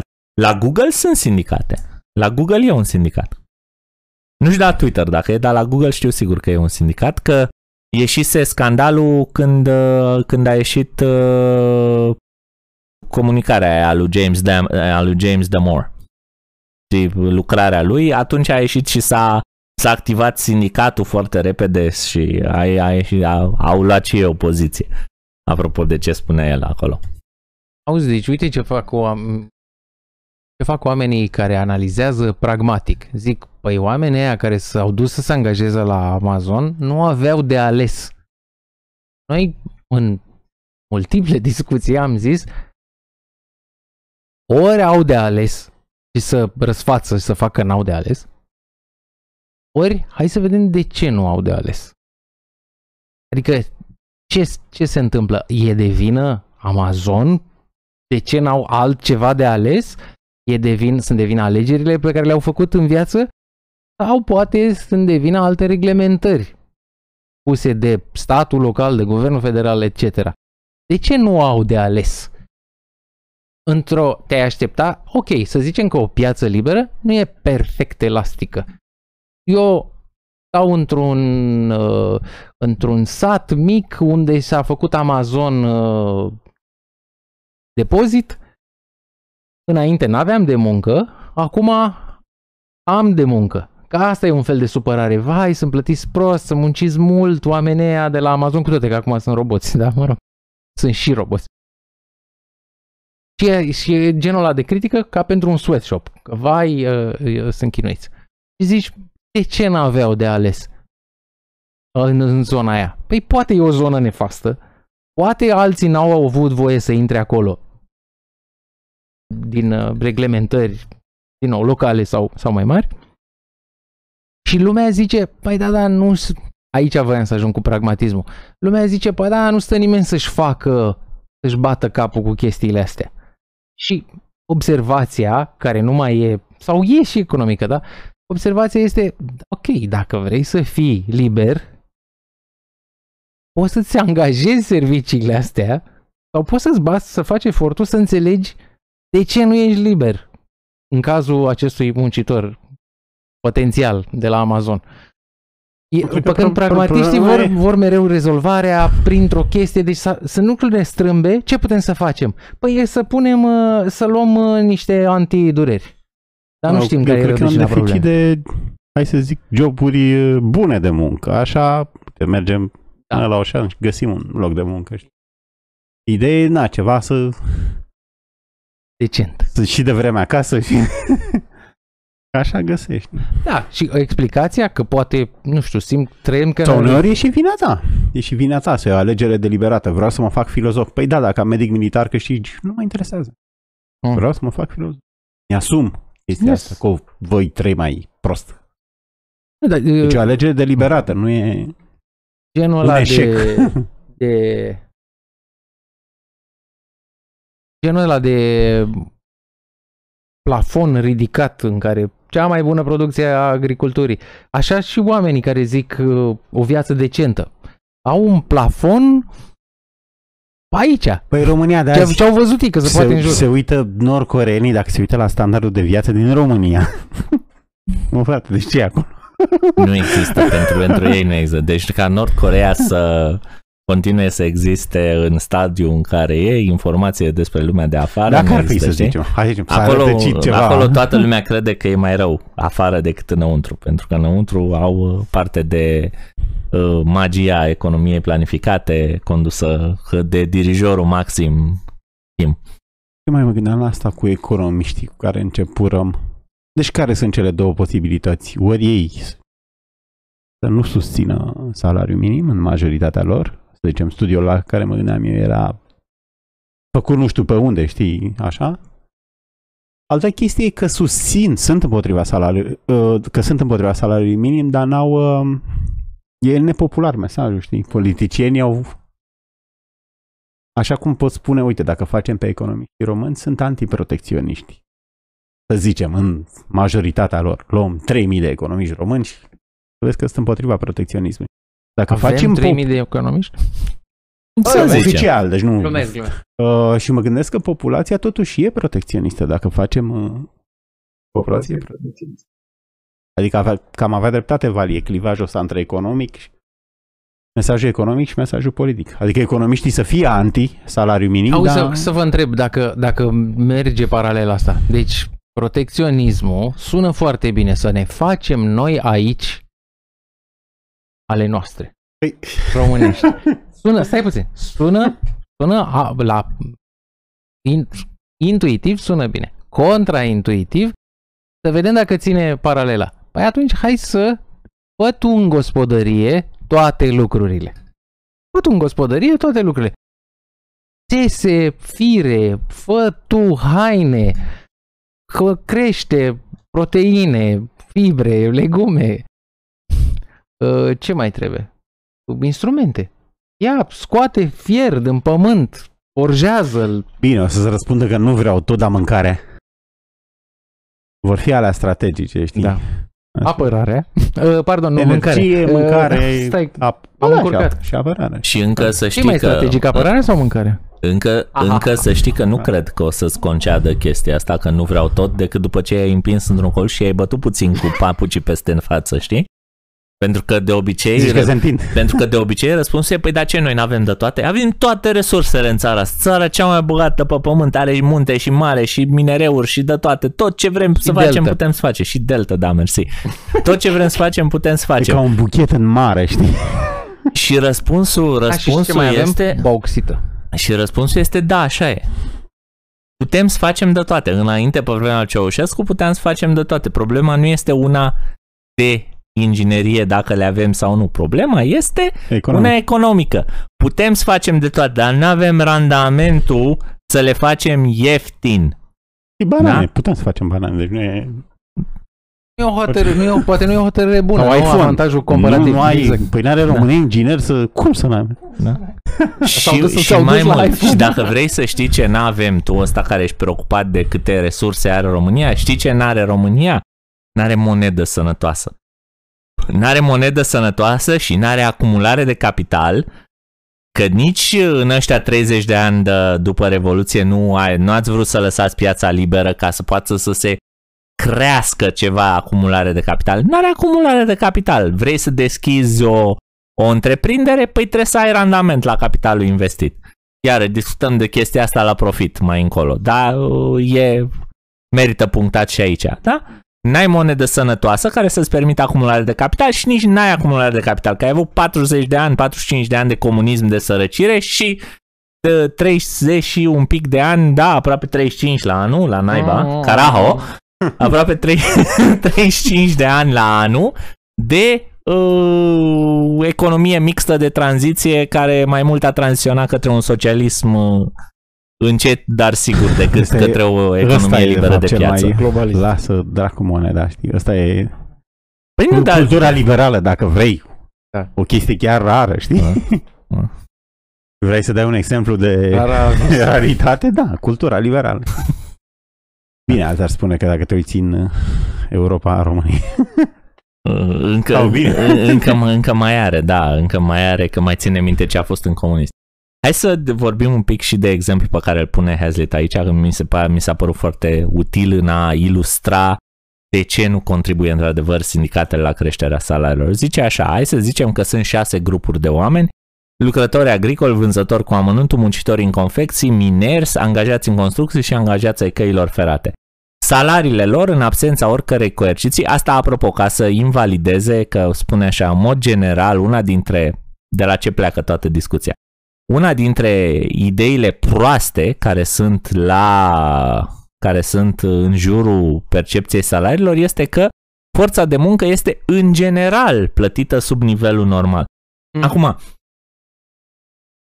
e ceva în uh, e ceva în, în ideea asta, dar nu e foarte mult. E, când, atunci când spun că e ceva, spun că așa, dacă toată lumea care lucrează tinde să își subliciteze poziția pentru că este mai uh, puțin dispusă la risc, da? Atunci da, poate că e plătită la mai puțin. Dar ăla e nivelul normal atâta vreme cât uh, Acolo s-a cât, ajuns. acolo Aia e s-a piața. ajuns, cât Aia e interacțiunile Aia e respective. piața, exact. Aia e piața, atâta vreme cât interacțiunile respective Deci nu nu sunt reflectă apetența față de risc. Exact. toate astea. Exact, și asta e prinsă și asta e prinsă în prețuri, da? Atâta vreme cât, cât nu și-a băgat nimeni coada și prețurile alea sunt stabilite de comun acord între vânzătorul respectiv muncitorul și cumpărătorul de muncă, respectiv patronul, atunci alea sunt prețurile. Deci, ar, ele ar putea fi mai mari? Da, dacă muncitorii și-ar fi dispuși să asumă mai mult risc. Yes. Poate că ar putea fi mai mari dacă ei ar fi dispuși să, se- să se asume riscul să fie dați afară.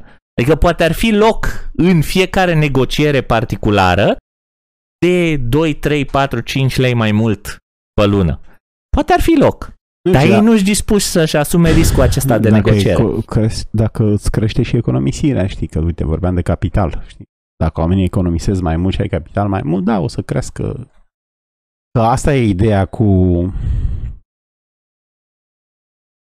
Deci oricât de varză ai fi tu de prăpădit, dacă te duci în Elveția, să zicem, într-o țară bogată, te trezești că ai un...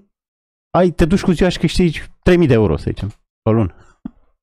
Păi stai că nu eram tot eu ăla din București sau din Telorman. Ce s-a întâmplat? Păi s-a întâmplat că na. Au capital acumulat. Capital acumulat. E în Elveția la ju- lucrătorul cu ziua. Ei nu se zice că nu prea cred că există. da.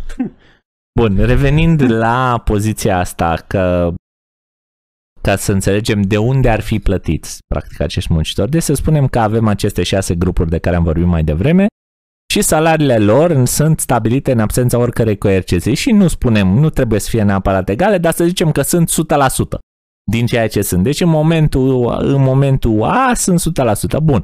Se formează sindicate naționale. Deci aceste șase categorii formează sindicate naționale, da? Bun. Și fiecare dintre sindicat își impune voința proporțional cu forța politică și poziția strategică, în loc să-și pro- impună voința proporțional cu productivitatea economică a muncitorilor lor. Ca așa funcționează sindicatele. Astfel încât lucrătorii agricoli nu poate să impună creșterea salariilor. Vânzătorii obțin o creștere de 10%, angajații din confecție de 20%, minerii de 30%, constructorii de 40%, iar angajații de la căile ferate de 50%. Pe baza presupunerilor inițiale, asta însemna că are loc o creștere medie a salariului pe economie cu 25%, da? Ca să simplificăm lucrurile, salariile în sine sunt parte componentă a prețurilor de producție. Prin urmare, uh, ce spune el aici? Spune că uh, costul vieții crește în medie cu 25%. Cresc salariile, crește în medie, ok. În realitate nu e chiar așa, raportul e puțin mai mic, dar simplificăm discuția. Da? Bun. Ai parte de o creștere a Stai o costului, secundă. dacă ai parte de o creștere Nu a uita. salariului mediu, Da, stai puțin. De ce, de ce ai dreptate? Din cauza că lucrurile ar, ar fi așa, ținând Situația ținând asta- totul la fel, dar ținând nu ți-a totul crescut la fel, productivitatea, nu ți-a crescut productivitatea, nimic. nu ți-a nimic. Exact. Exact. exact. De aia, atunci, normal că ai mai mulți bani, o să cumperi mai multe lucruri. Și n-au, uh, nu se absorb uh, sau invers, se absorb tocmai pentru că uh, nu, s- nu e extra productivitate, că- pentru că ținem situația mică ca să o putem să o analizăm. Da. Dar în Deci, realitate că- de aia nu e Nu, că așa. ne uităm doar Da, la exact. creșterea, doar la creșterea asta, Yes, da? yes. fără să fie însoțită de niciun fel de altă creștere a productivității. Rezultă că salariile alea trebuie să absorbite de undeva. În general, lumea zice nu că o să fie absorbite din profilul, din profitul patronului. Nu, de fapt ajung și sunt transferate, că ele sunt costuri de producție, sunt transferate la clienți. Deci, practic, costul vieții crește în medie cu 25%. Lucrătorii din agricultură, deși salariile lor nominale nu s-au redus, sunt într-o situație semnificativ mai grea din punct de vedere al puterilor de cumpărare, pentru că a crescut costul vieții cu 25% și ei n-au prins nimic. Da? Vânzătorii, deși salariul lor a crescut cu 10%, se vor afla în continuare într-o situație mai grea decât la început. Muncitorii din confecție, ale căror salarii nominale au crescut cu 20%, deja e fantastic, și ăia se află într-o situație mai grea. Minerii, 30%. De fapt, în termen real, ei au crescut cu 5%, le-a crescut puterea de cumpărare. Pe spinarea cui? Constructorii și angajații că au, au Mai de mult. câștigat mai mult, dar este tot mai puțin decât pare la prima vedere. Dar nu-i 40%, e doar 15%, nu e 50%, e doar 25%. Dar cum apar costurile la de trai via scăderea productivității, nu? Nu, productivitatea rămâne la fel. Rămâne la fel? Productivitatea rămâne la fel, deci banii ăștia trebuie să vină de absorbă în undeva, economie. să absorb în, pre, în prețul de producție. Dacă ai, deci dacă ai o, ca asta îi ziceam și mai devreme, dacă tu ai o economie fixă, și unii, unii iau mai mulți bani, unii iau mai puțin bani, stai că nu e asta explicația. Uh, Dar în- tu măsori media, unii o să aibă mai puțin decât media și unii mai mult decât media. Și ce se întâmplă cu toți banii ăștia? Ei se absorb în, pre- în uh, producția existentă, care zicem că e fixă. Ca să analizăm chestia. Deci, Deci- deci ai o economie care are o mie. Și ce o să se întâmple cu banii aia mai mulți? Păi o să absoarbă relativ repede, într-un an, whatever, o să absoarbă în economie. Și atunci, de aia cresc prețurile. Am înțeles. Eu, eu Salariu înțeleg asta că se E ca și cum, Este- este... ca și cum ai avea o inf- inflație. De, inflația, o știi, printează bani, se absorbe în... Cum se absorbe? Păi... Ok, nu e, nu e capitolul cu inflația, dar lumea plătește mai mult. Când li se cere, plătește mai mult, pe scurt. Se absorb banii în economie. De ce? Că sunt mai mulți bani pe mai puține produse. A, asta e explicația? Da. A, e pe, Și, și aici pe ai cerere, practic, nu pe ofertă. și, și Bun, aici ai hai. practic mai mulți bani pe aceeași producție. Că, Hai hai să să, că să ai și alte variabile, ai Nu, mă altceva. dar gândeam aici că se analizăm. reduce oferta. Hai să o luăm așa. Alex, lucre, Alex lucrează se pentru reducea mine. oferta pentru că aveai costuri mai mari. Într-un final, într-un Ah, final mhm. ajungem Păi asta- acolo. asta, Bineînțeles da. că într-un final ajungem acolo, dar nu gândim încă pasul ăla, da? Gândim pasul imediat următor creșterii salariale. Deocamdată. Că lumea zice, wow, au crescut salariile. Păi da, ok, au crescut salariile, dar uite, unii o duc mai rău decât era înainte. De ce? Pentru că crescând salariile a crescut costul vieții. Că dacă cresc salariile tuturor din jur, da, dacă crești, dacă ai o creștere în medie a Asta ce salariilor era, cu asta 25%, se transformă în creșterea prețurilor produselor cu 25% în medie. Da? De exemplu, dacă, hai să luăm un exemplu mai simplu. Alex lucrează pentru mine și face ace de gămălie. Da? Eu îl plătesc uh, pe Alex cu 5 lei uh, acu. Da? Alex face două ace, eu le vând cu 6 lei. Da? Eu le vând cu 6 lei, îi dau unul lui Costel și unul lui Alex. Da? Eu iau 12 lei, înapoi, Alex primește 10 lei cu 6 lei, îl mai rămâne cu 4 lei să facă altceva cu ei. Nu contează ce. Costel e milionar. Nu, nu, nu, nu, includ, nu includem. El nu lucrează pentru mine. Nu-l includem în acest circuit închis. Da? Bun. Alex însă vrea să, să duce la sindicat, zice, domnule, eu vreau 6 lei. Eu vreau să fiu plătit cu 6 lei pe acu de gămălie. Foarte bine zici, zice sindicatul, vine la mine, bă, Alex vrea 6 lei pe acu de gămălie. Și eu zic, bă, i-aș da, dar știi, eu cu 6 lei îl vând. Adică mie ce-mi rămâne. Și zic, foarte bine, hai să, hai să facem, în prima fază zic, hai să facem mișcarea asta. Da, frate, nu, sindicatul zice, nu că-ți pleacă Alex și să vedem ceea ce de gămălie mai vinzi. Și eu mă gândesc, da, așa e. Hai să facem mișcarea asta. Îi, îi cresc lui Alex 6 lei. Acu de gămălie dintr-o dată e 7 lei. O să-l vând cu 7 lei. Eu vreau să-mi păstrez profiturile ca înainte. Da? Și el face două ace de gămălie, o să încaseze de la mine 12 lei, eu le vând cu 14 lei, eu rămân cu 2 lei, apropo, ce bogat e Alex față de patronul lui. Da? Eu le vând cu 14 lei, că eu speculatorul de care vorbeam mai înainte, Mhm. apropo și de ce face speculatorul pentru așa. Păi eu îi dau de muncă lui, îi dau 12 lei pentru acele de gămălie, el cumpără acul înapoi cu 6 lei, deci mai rămâne cu 6 lei, înainte rămânea cu 4, e câștigat, da? Să presupunem că și Costel plătește 7 lei pe acul de gămălie. Da? Dintr-o dată, de undeva mai trebuie să apară 2 lei. De unde vin? De la Costel. Că el înainte plătea, uh, nu, un leu. De unde mai vine un leu? Stai că, e, stai, are că, stai bani. că am greșit. A, nu, am greșit ceva. Am greșit Hai ceva să râzi că... în, uh, în discuție. Stai, stai așa. Nu, ai să-l iau eu cu 6 lei, dar trebuia să-l iau cu 7.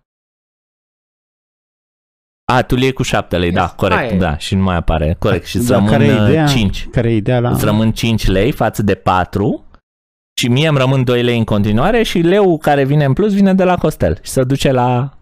Nu, care, Alexandru. care e miza exemplului? Ce, ce vrei să arăți? Miza exemplu este că Alex și-a îmbunătățit traiul pe barba lui Costel. Nu Pe pe barba mea, pe cum? barba consumatorului final. Ah, că eu am plătit mai... El, tu plătești și tu mai mult, Eu plătesc mai mult. da? Când vreau ac. Că, că vrei acu, Da. da. da, dar și tu plătești mai mult că vrei acu. Tu lucrezi pentru altul. Ție nu ți-a crescut salariul, dar dintr-o dată tu dai 7 lei pe ac pentru că a vrut Alex. Ah, eram textiliștii sau ce Păi era? da, tu Ceva, erai da. eilalți. Ăia mai jos, da. Sau mai Exact. sus. Asta e. A, cele era la minere. Uite că minere întotdeauna au negocia bine. Până și Hazlitt simțea că... Pe E. energia, energia.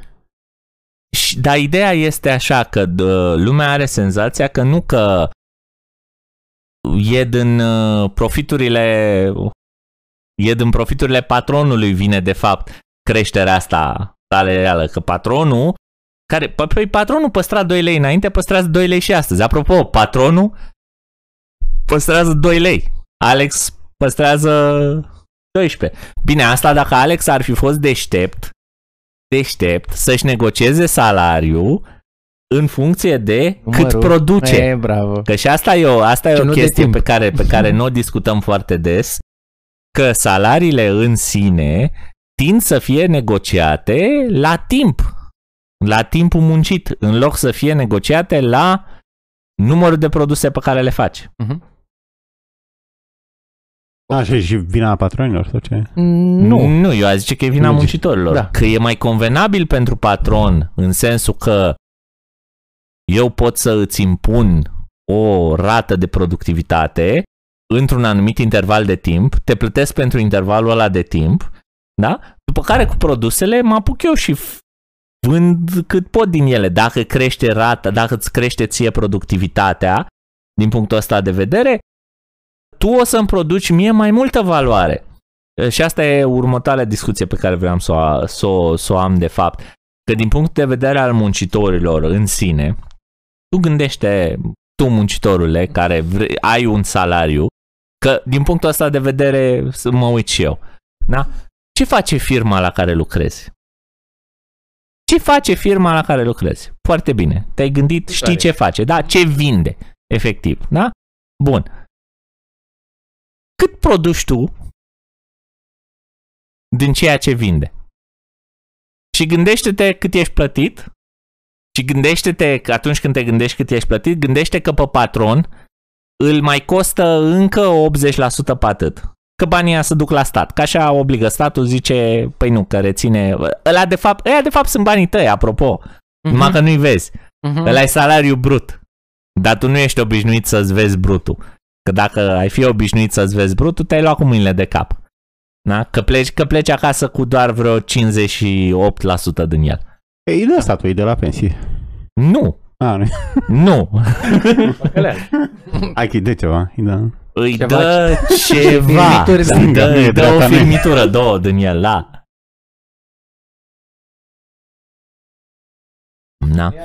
Dar dacă din punctul ăsta de vedere ai sta să te gândești cât produci tu efectiv din cifra de afacere a firmei la care lucrezi, nu știu, mulți dintre, ei s-ar, put- mulți dintre voi s-ar putea să-și dea seama că sunteți plătiți poate prea mult.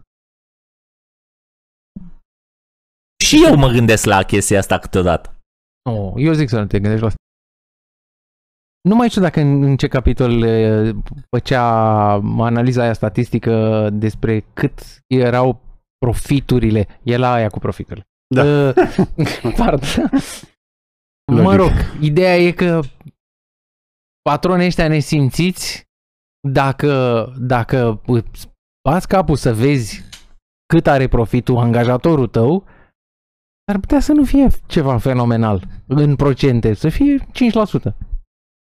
Ok, unii o să aibă 2% și unii o să aibă 20%, dar ok, în medie, nu? în medie uh, națională era E, urmează. da, dar și la afacere cu statul e 10%, adică nu e...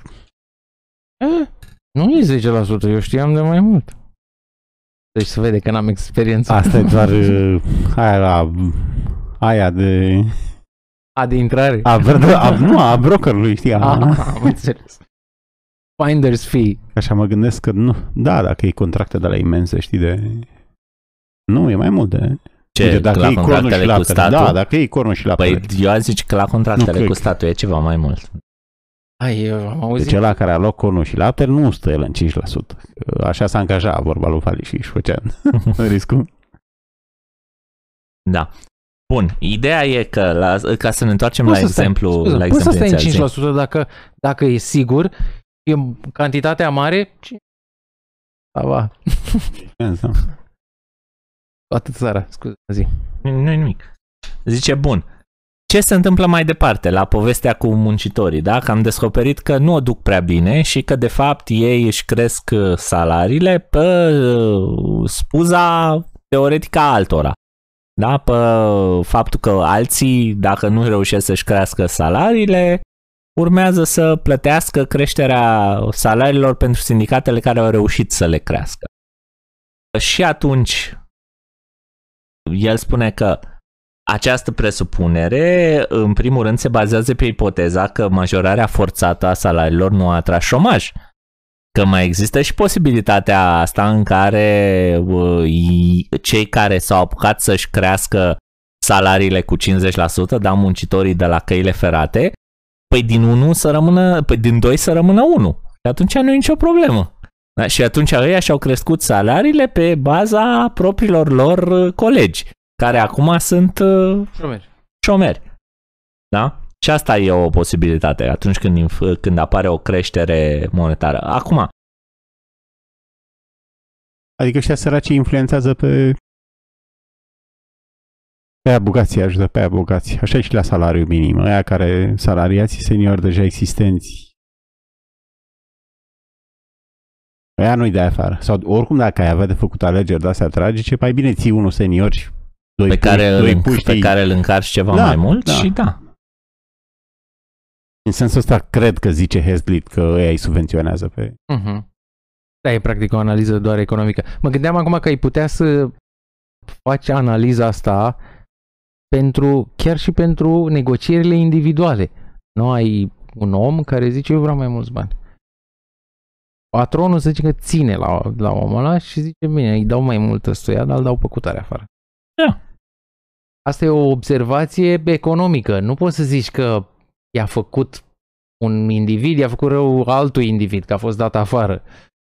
E, și, Nu e un rău. Uite, nu e o aici, agresiune. nu e în sensul aici, libertarian. spune, exact. aici spune Hazlitt o chestie foarte interesantă, că spuneam că în uh, Danemarca, de exemplu, sindicatele sunt uh, destul de uh, puternice, că făceam referire la faptul că nu există o lege a salariului minim în Danemarca. Păi nu există și lumea o să vină, da, dar nu-i nevoie.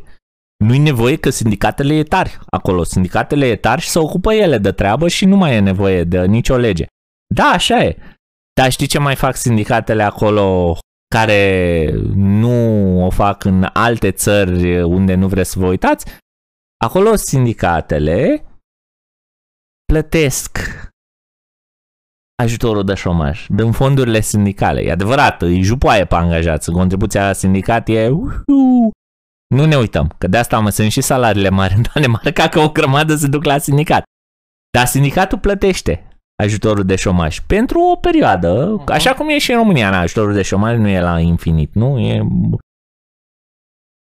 ceva de genul 15 luni sau... Și în România mă mai fac unele sindicate chestia asta, în care st- strâng o baltă de un pul. E, și Hazlitt exact la chestia asta spune că atunci când sindicatele în trecut, e prin contrast cu, cu ce se întâmplă astăzi sau cu ce se întâmpla în vremea lui în America, da? atunci când sindicatele în trecut plăteau ele acest ajutor de șomaj și nu era plătit de către stat, se aruncau mai puțin la creșteri salariale.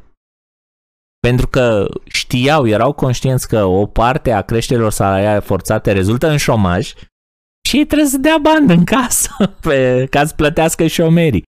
Și atunci, uite o metodă prin care sindicatele în sine pot fi menținute responsabile la uh, situația respectivă. Dar dacă ai ajutorul de șomaj de stat, sindicatul nu mai e obligat să-l plătească, nu-l mai include în pachetul de servicii și atunci se L-a aruncă externalizat. înainte. L-a externalizat, da? Da, l-a externalizat către cine? Către restul societății. către restul, m- către membrii de sindicat și non-membrii de sindicat. Pentru că ce înseamnă ajutorul de șomaj plătit de stat? Înseamnă că fură de la toată lumea.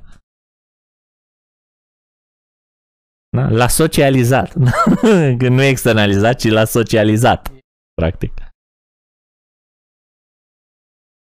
Bun, și spune el aici că da, dacă cel mai nu e neapărat nu, nu rezultă neapărat că că ăia care le-a crescut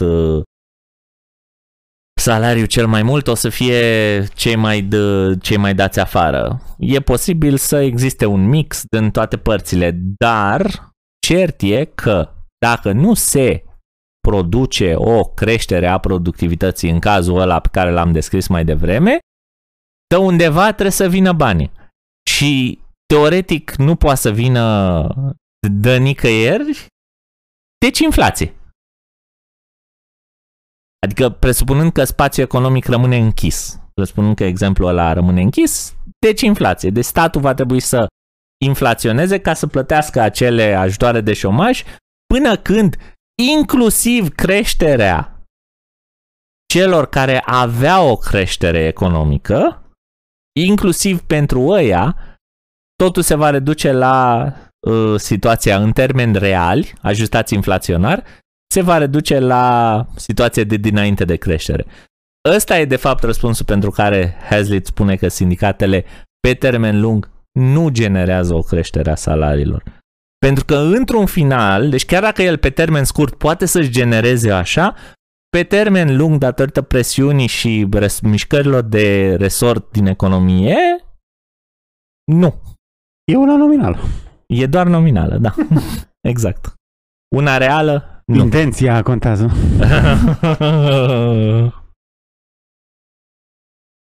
nu. Pentru noi contează efectele. E, și spune, spune. Nu, pe, zi, te, pe, zi. nu, și mai Vreau să întreb zice, ce mai avem la mai zice sindicate. el aici că una dintre uh, că opinia conform căreia sindicatele pot face acest lucru, adică a realiza o creștere a salariului real pe termen lung pentru toți muncitorii, este o eroare de tip uh, încurci două, de tip două lucruri s-au, s-au întâmplat în același timp. În tipul, domne, au fost mișcări sindicale în trecut, da, în anii 30-20, Corelații. Exact, o eroare de genul două lucruri se întâmplă în același timp, prin urmare trebuie să fie corelate. Nu, poate să, poate să nu fie. Adică e bă, creșterile din trecut au fost pe baza creșterii productivității muncii și că singurul fel în care poate să crească salariul în termeni reali și dacă vrei neapărat să introduci inflația, ok, el va crește și în termeni nominali. Poți să, E? faci, și- poți să faci și cu deflație. Da. Puterea Păi- de cumpărare crește. Da. Deci singurul lucru în care crește puterea de cumpărare este prin creșterea productivității muncii. Scuze, în, în spune. secolul 20 poți spune, uite, a explodat tehnologia și nu știu ce. Și ce ai avut tu în uh, secolul 20? Păi ai avut comunism și nazism. știi? Deci, dacă, dacă corelația e așa de șmecheră, da. Păi, nu știu dacă nu cumva ăștia avem. care sunt uh, anti-tehnologie, anti-progres tehnologic, astăzi nu fac argumentul ăsta. Da. Maybe. Hai să discutăm puțin și despre uh, fantezia asta cu suficient pentru a răscumpăra producția.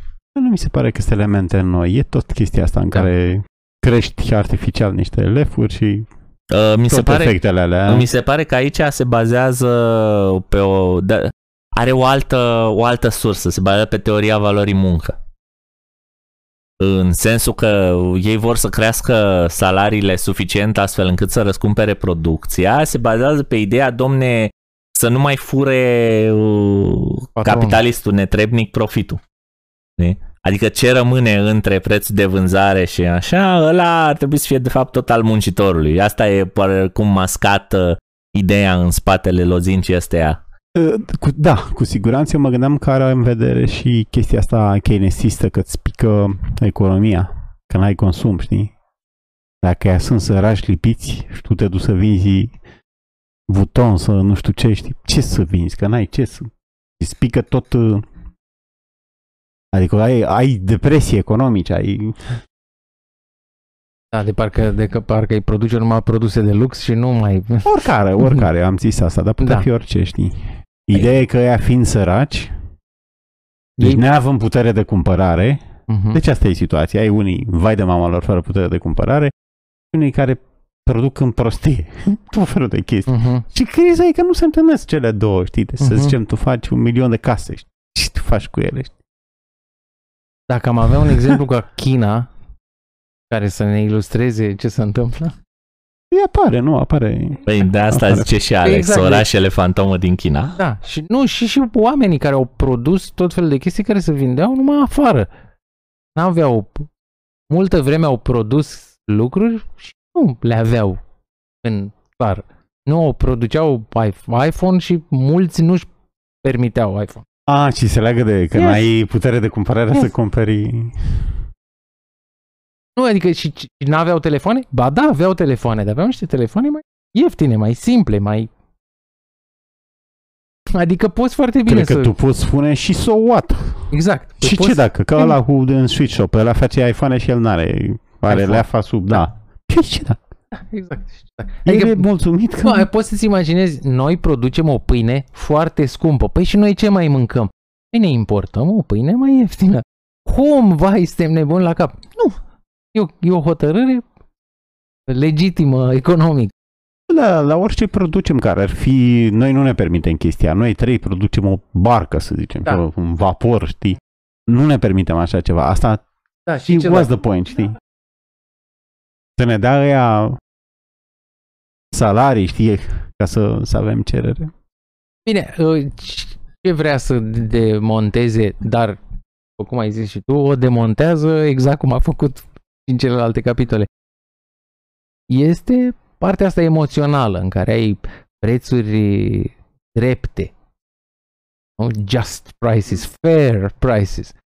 Și el zice, păi da, dar ce contează sunt prețuri funcționale care, care, f- care fac economia să meargă echilibrat. Păi și ce ar însemna că merge economia echilibrat?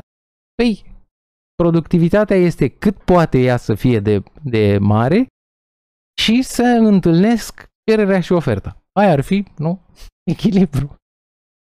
Adică nu e doar... uh, Asta, asta ți- te ajută să analizezi și la nivel macro, cum le place multora. La nivel macro, la nivel micro ai prețul între cerere și ofertă și la nivel macro ce ai? Echilibru economiei. Da, și o, Cum ai echilibru o economiei? schimbare- Prin prețuri Păi nu, funcționale. a- așa se face, da, și o schimbare de genul în care tu nu lași prețurile libere este, e că iei echilibru și zici, uite aici, îl iei, îl iei de aici, îl pui aici. Zici, uite, ăsta este echilibru nou. Păi ce o să se întâmple? O să se sm- pe toate forțele care împing în echilibru ăsta, astfel încât să se ajusteze în jurul echilibrului nou. De Oi. ce? Pentru că ăsta decide și alte lucruri. Nu? Exact ca la disonanța Deci cognitivă. ca și în burtă la, dacă îi zici, hai să zicem ăla e output potențial. Mhm. Cât are România PIB? Nu știu cât. Eu cred că output-ul ei potențial e de 10 ori mai mult. știi? Mhm. Înțelegi? Ok. Să zicem, facem o planificare centralizată cu prostia asta și da, omor tot pe acolo, știi? Deci, Asta, asta, e partea din, uh, asta e partea din legile economice de care vorbea Costel la început, pe care multă lume nu, nu reușește să o înțeleagă. Dacă lași totul liber, punctul de echilibru se formează, dar el în sine interacționează și în, și în jos, adică e un sistem care, în care forțele funcționează în ambele direcții și dacă tu iei punctul ăsta de echilibru și îl muți de aici cu mâna, îl pui aici, Păi forțele care sunt în jos și îl ții fix, da? Că asta e ideea. Până lege îl ții fix. Păi Mhm. ăsta, ăsta nu se mai mișcă. Ăsta aici rămâne aici înțepenit. Păi ok, atunci forțele care ies din punctul ăsta urmează să acționeze asupra celorlalte forțe care îl constituiau inițial. Mhm. Și o să se facă, o să se producă adaptarea în părțile alaltă.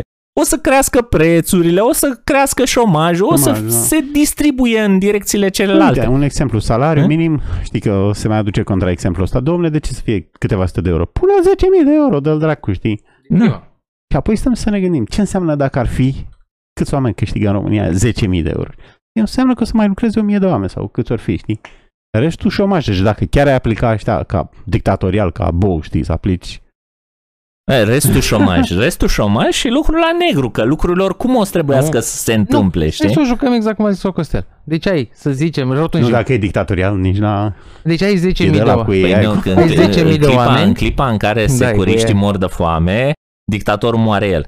Op, clanț, Cam, cam așa aia funcționează dictatorial. împiedică. Bă, e doar unul. Gărzile alea pretoriene, deci... Nu, dar, econo- dar economic. Deci tu ai 10.000 de oameni care câștigă 10.000 de euro. Ceilalți sau nu se agită pentru că ei cunosc economie și așteaptă să se vadă efectele. Ce se întâmplă? O să zică, păi ce scrie la legea statului român? Trebuie să vină, noi la șomer, trebuie să ne vină ajutoare. De unde o să ia statul ajutoarele alea? Păi de la ăia care sunt angajați încă 10.000 de oameni pe fiecare pe 10.000 de euro. Ce ajutoare poate să mai dea? Ea nu o să-i ajungă banii. Ce poate să facă? Poate să facă inflație, poate să îndatoreze, să dea din numeri. Ce să fac? nu, adică uh, reducerile astea la absurd uh, tras în extreme E, oricum uh, mori. ilustrează. Asta zici că, na, să mai întinde, mai trește două săptămâni, știi, da. Da. E că da, adică în scurtă, vre- în scurtă vreme nu poate să mai îndatoreze. mor și de nervi, dar mite, nu mai zic. Hai să zicem că ar mai fi în care mai o duci vreo două luni, Mai să faci o zicem, din- mămăligă? Da, da, o mai...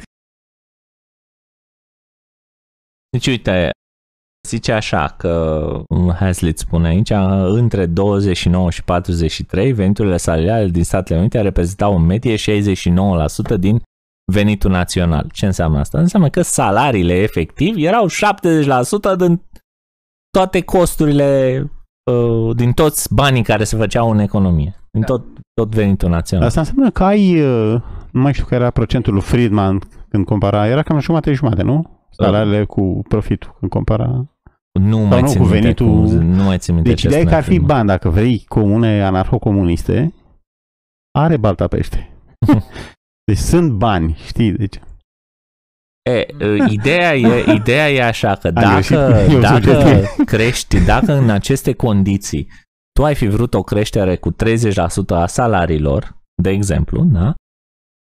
Pen- De ce spune el 30%? Pentru că unii de la uh, care erau oricum mai bine plătiți decât uh, restul cereau o creștere cu 30% ca să-și răscumpere producția, whatever, da? Mhm. Deci, ok, dacă în condițiile astea în care 69% din venitul național era pe salarii, tu crești salariile cu 30% across the board, ce înseamnă? asta? Înseamnă că 20% o să zboare prețurile, o să zboare prețurile în sus cu 20%. De ce? Păi o să-ți crească alea și n de unde să, să le distribui înapoi. Deci pentru toată lumea ar fi crescut uh, prețurile cu 20%. Mai spune el, scuze zi, aici, din cum se absorb banii în economie, momentul în care cineva cere mai mulți bani pe acul ăla, de cu gămălie, economia nu e doar o clasă de oameni la care ne uităm noi în, uh, și pentru care se dă o reglementare. Economia e făcută din toți. Mhm. Și fiecare o să zică, păi îmi trebuie și mie un act de, îmi trebuie iar un act de gămălie. Nu găsesc substitut, nu știu ce. Mă rog, să duce la, și el la angajatorul lui, zice, vreau și eu mai mulți bani. Angajatorul lui ce o să zică? Păi eu vând uh, pernuțe care să prind cu acele de gămălie. Uh, cu cât le vând? Le vând mai scump. De ce? Și- Ca să-i dau lui ăsta Ca bani să-i să dau lui aibă ăsta să-și bani. cumpere Deci deci de toat- gămele. Deci să zicem Costel toată acum economia- dintr-o dată. Ne O să interesează ceară mai și ce mulți bani. făcea Costel, da? Care urmează să plătească un leu în plus. Da, da, Păi exact. și leu ăla trebuie să vină de undeva, da? Dar Costel nu este un, uh, un mare moștenitor de care își mănâncă capitalul de la uh, Tot aia. Părinții Și bogați? dacă îl mănâncă. Și Nu el se e absorbe. muncitor, o să se ducă și el la patronul lui și o să-i spună șeful, trebuie mai mulți bani, că au crescut aici prețurile la acele de gămălie. Și ăla o să zică, "Îți da, pentru că îți dau Mhm. că ești un muncitor prețuit și nu vreau să te pierd. Că poate te duci să faci altceva. De unde în loc de să faci pernuțe, te duci să faci, uh, nu știu, stofe de mobilă în altă parte. da, deci au crescut tot așa avea Că cerere. vrea Alex bani în plus la Toată- salariu, de asta au crescut prețurile la acele Toată de lumea, se gămălie. duce, toată lumea pe lanțul economic cere mai mulți bani. Că nu-i, nu-i ajung pentru cres, Păi și crește sunt, aia, mai băgat crește ceva, aia, crește aia. mai- Păi, de, unde, de unde mai apar bani? de unde mai apar bani? Păi printează statul. Nu, e- ori prindează statul, nu, dar poți să ai și, poți să ai, poți să imaginezi și o creștere de cumpărare. Să zici că nu, toți banii sunt aceiași. Dar presiunea economică e, e aceeași. Puterea de cumpărare o să crească monetar tuturor, dar valoarea a- de putere e aceeași. Deci ideea este așa, că dacă, prostie am dacă răspuns. ai zis o prostie, da. Deci hai, hai să, traduc, să traduc ce ai vrut să spun Alexandru. Dacă nu crește uh, dacă nu crește cantitatea de bani aflată în economie, atunci banii ăștia trebuie să vină de undeva. Ne întoarcem la cazul 1 în care vin în buzunarul lui Costel. O să existe cineva în economie care urmează să plătească dif- toate diferențele astea din buzunarul lui. Atunci când Costel nu cerea bani în plus, plătea el diferența de salariu al lui Alex. Dacă toată lumea se apucă să ceară bani, să ceară bani și nu crește productivitatea în niciun fel, o să crească numărul de bani aflați în economie, o să crească, o să, o să se facă inflație și atunci Alex o să ia 14 lei, nu știu ce, toată lumea o să ia aceiași bani ca înainte, dar o să valoreze mai puțin. Eu Păi am, dacă ai printat, dar dacă n-ai printat, nu.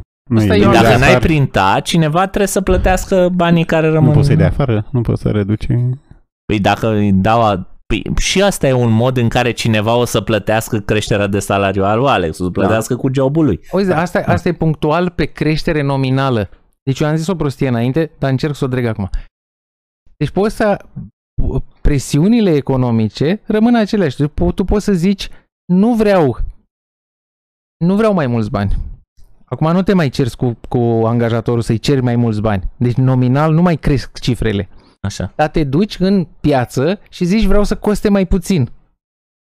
Ai o, o forță, să zicem că nu se printează bani, ai aceea, Așa. ai o forță în economie deflaționară. Dar și asta se, se uh, distribuie, la fel ca inflația, poți să ai și o deflație în... în uh, deci tu vrei să, Da, ca dar banii nu- tăi să, nu- cost, să, să cumpere mai mult. Și toată lumea o să, o să fie afectată de chestia aia la fel. Distribuindu-se Adică economic. și invers, dacă nu Yes. există o schimbare a productivității, da. Yes, yes. Da, da. Sper că Andresu. Numai chestia asta nu se întâmplă. Da, Adică nu se e- întâmplă din cauza că trăim în mediul ăsta în care Inflaționist sau ce? inflaționist, Ar trebui un keynesian- sindicat, un sindicat al cumpărătorilor ca Yes. să se întâmple așa ceva. Da, să ai o presiune. Sau să dizolve Milei. Mm. Banca centrală. E, u- și unul dintre lucrurile care, pe care le mai spune Hazlitt aici și aș vrea să le amintim este că ca să răspundă la problema asta, pentru că de fapt până la urmă cine plătește? Cine plătește creșterile uh, salariale ale oamenilor băgați în sindicate? Pe le plătesc, ajung să le plătească ăia care nu sunt în sindicate. Și atunci uh, socialiștii cu inimă pură zic, păi să fie sindicate pentru toată lumea, frate, să fie sindicate. Toată lumea la sindicat. Toată lumea la sindicat? Pe bune? Toată lumea la sindicat? Știți când s-a mai întâmplat asta? Comuniști. Uh, nu, la comuniști nu erau sindicate, era toată lumea la partid. S-a întâmplat Același asta, lucru. da, era același lucru. Partid, dacă nu aveai carnet, nu te puteai angaja. Funcționa cam la fel din punctul ăsta de vedere, nu, mai puțin serviciile sindicale. Yeah. Lăsăm asta la o parte, da, asta apropo de caricatura pe care a adus-o marxism-leninismul ideii de sindicalism. Ok, dar unde s-a întâmplat? Că s-a întâmplat undeva. Toată lumea la sindicat. Era un nene cu o mustață tunsă scurt de la, de, de, de la Ah. așa, până în Germania în anii 30, care așa a făcut un sindicat de stat în care a băgat toate sindicatele private, i-a forțat practic toți muncitorii să fie membri nu numai într-un sindicat, ci în același sindicat. Când, când Ai în sindicat. Die Einzel. Chiar cum era cum e în germană, începeau cu Werk, Gewerk. Habar n-am. Prea mult. Am uitat ce voiam să zic. Trecem pe Cu germană. Uh, Nu, care era răspunsul la asta cu unionizarea? În masă? Da. Da. Păi, ok, bun, și o să crească prețul, o să crească la toată lumea, atunci o să avem inflație. Răspunsul l-am...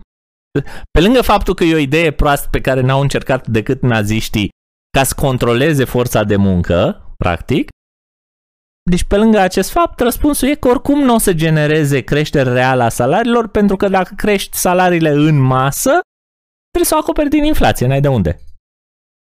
Că se presupune că acum toți sunt la sindicat și nu-i dai afară. Hmm. Știi? Ok, deci tot o să plătească tot ei, își fură cu stânga ca să-și dea cu dreapta. Auzi, ideea era, ai atâtea exemple în istorie de lucruri încercate și la nivel mic și la niveluri mari. Și totuși, dacă oamenii nu se chinuie să, să extragă niște principii din ce s-a, înțele- ce s-a întâmplat, să vadă, mă, da, de ce s-a întâmplat chestia asta? Care sunt dinamicile? Care e logica uh, din spatele uh, mișcărilor economice, din diverse situații, perioade, etc. O să zică, păi ăla n-a fost uh, nazism adevărat. Ăla n-a Nu, fost nu zic. comunism adevărat. Asta am zis eu la mișto acum. Că, Știu, că nu. n-a fost... Da, exact. Nu, dar vreau să, vreau să zic că dacă ar înțelege un principiu, ar putea să analizeze în cap Nu, dar Să omoare se re- ideile din cap. Se repetă lucrurile, că nu știu... Lucrurile se repetă. Uite, dacă e postmodernismul, care pare chestia așa sofisticată, hiper sofisticată. Dacă e autor mai, nu știu, istoriciști de secol XIX, nu știu ce, poți să te duci mai jos. Lucrurile se repetă, știi? Deci nu e chestia care o zice Rortruceanu ce ne înțeleg, știi? Deci nu e că nu există adevăr și că legile istorice sunt că, uh, da, că nu există adevăr, că nu există legi, știi? De se repetă lucruri. Așa și aici, uite, vorbim, avem socialism, capitalism, sunt 3-4 variabile, deci nu e... Și asta se tot repetă, știi? Intricile, deci nu e... Salariul minim e bun, salariul minim e rău, deci nu e... ori, nu sunt ori. mari chestii, da, să zici, nu, stai că e cum... Nu, nu, nu. Ori e bun, ori e rău, știi? Înțelegi? De ce e bun? Păi uite, îi crește la Păi da, dar și pierde ciopul dacă... Bine, te- teoretic, teoretic mai există și o a treia variantă în care ar fi neutru. Dar pe asta o eliminăm pentru că nu e neutru care are un impact. Mhm. Deci, din punctul ăsta de vedere, el are un impact. Că dacă ar fi neutru, în primul rând, dacă ar fi neutru, nu ce l-ar să mai mai faci? cere unii, Exact. da? Dar ce dacă mai ar fi facem? neutru. Și asta e, deci el are un impact. Deci revenim la poziția exprimată de Costel, ori e bun, ori e rău. Un la din două. Auzi, un lucru neutru e ca o pârloagă. N-ai cerere, n-ai ofertă, nu contează. Ceva se întâmplă, we don't care, e neutru. Hai să vorbim despre funcția profiturilor. Acest. Da, aici nu sunt mari intrigi. nu sunt. Uite, a zis deja Alexandru că a luat apărarea patronilor pe A- ideea că acei bani 5% sau Da, 5%. nu erau prea mulți. 5%. Spune Dar exact trebuie, aici că trebuie pe, amintit că pe, lumea are... aceeași, pe aceeași perioadă pe care o amintea el uh, înainte, în care veniturile salariale au fost 69% din venitul total al țării, păi profiturile, veniturile nete ale firmelor au fost 5%. Deci 69% la muncitori, 5% la patroni. P- Agregat. Agregat pe întreaga țară, pe întreaga America. Că vorbim de America, patria capitalismului, mama capitaliștilor opresori. Da? Da, deci creșterea aia, apropo și de inflație, cu cât să creștem? Creșterea aia economică 5% în agregat. A, înseamnă că n-a crescut deloc dacă inflația a fost.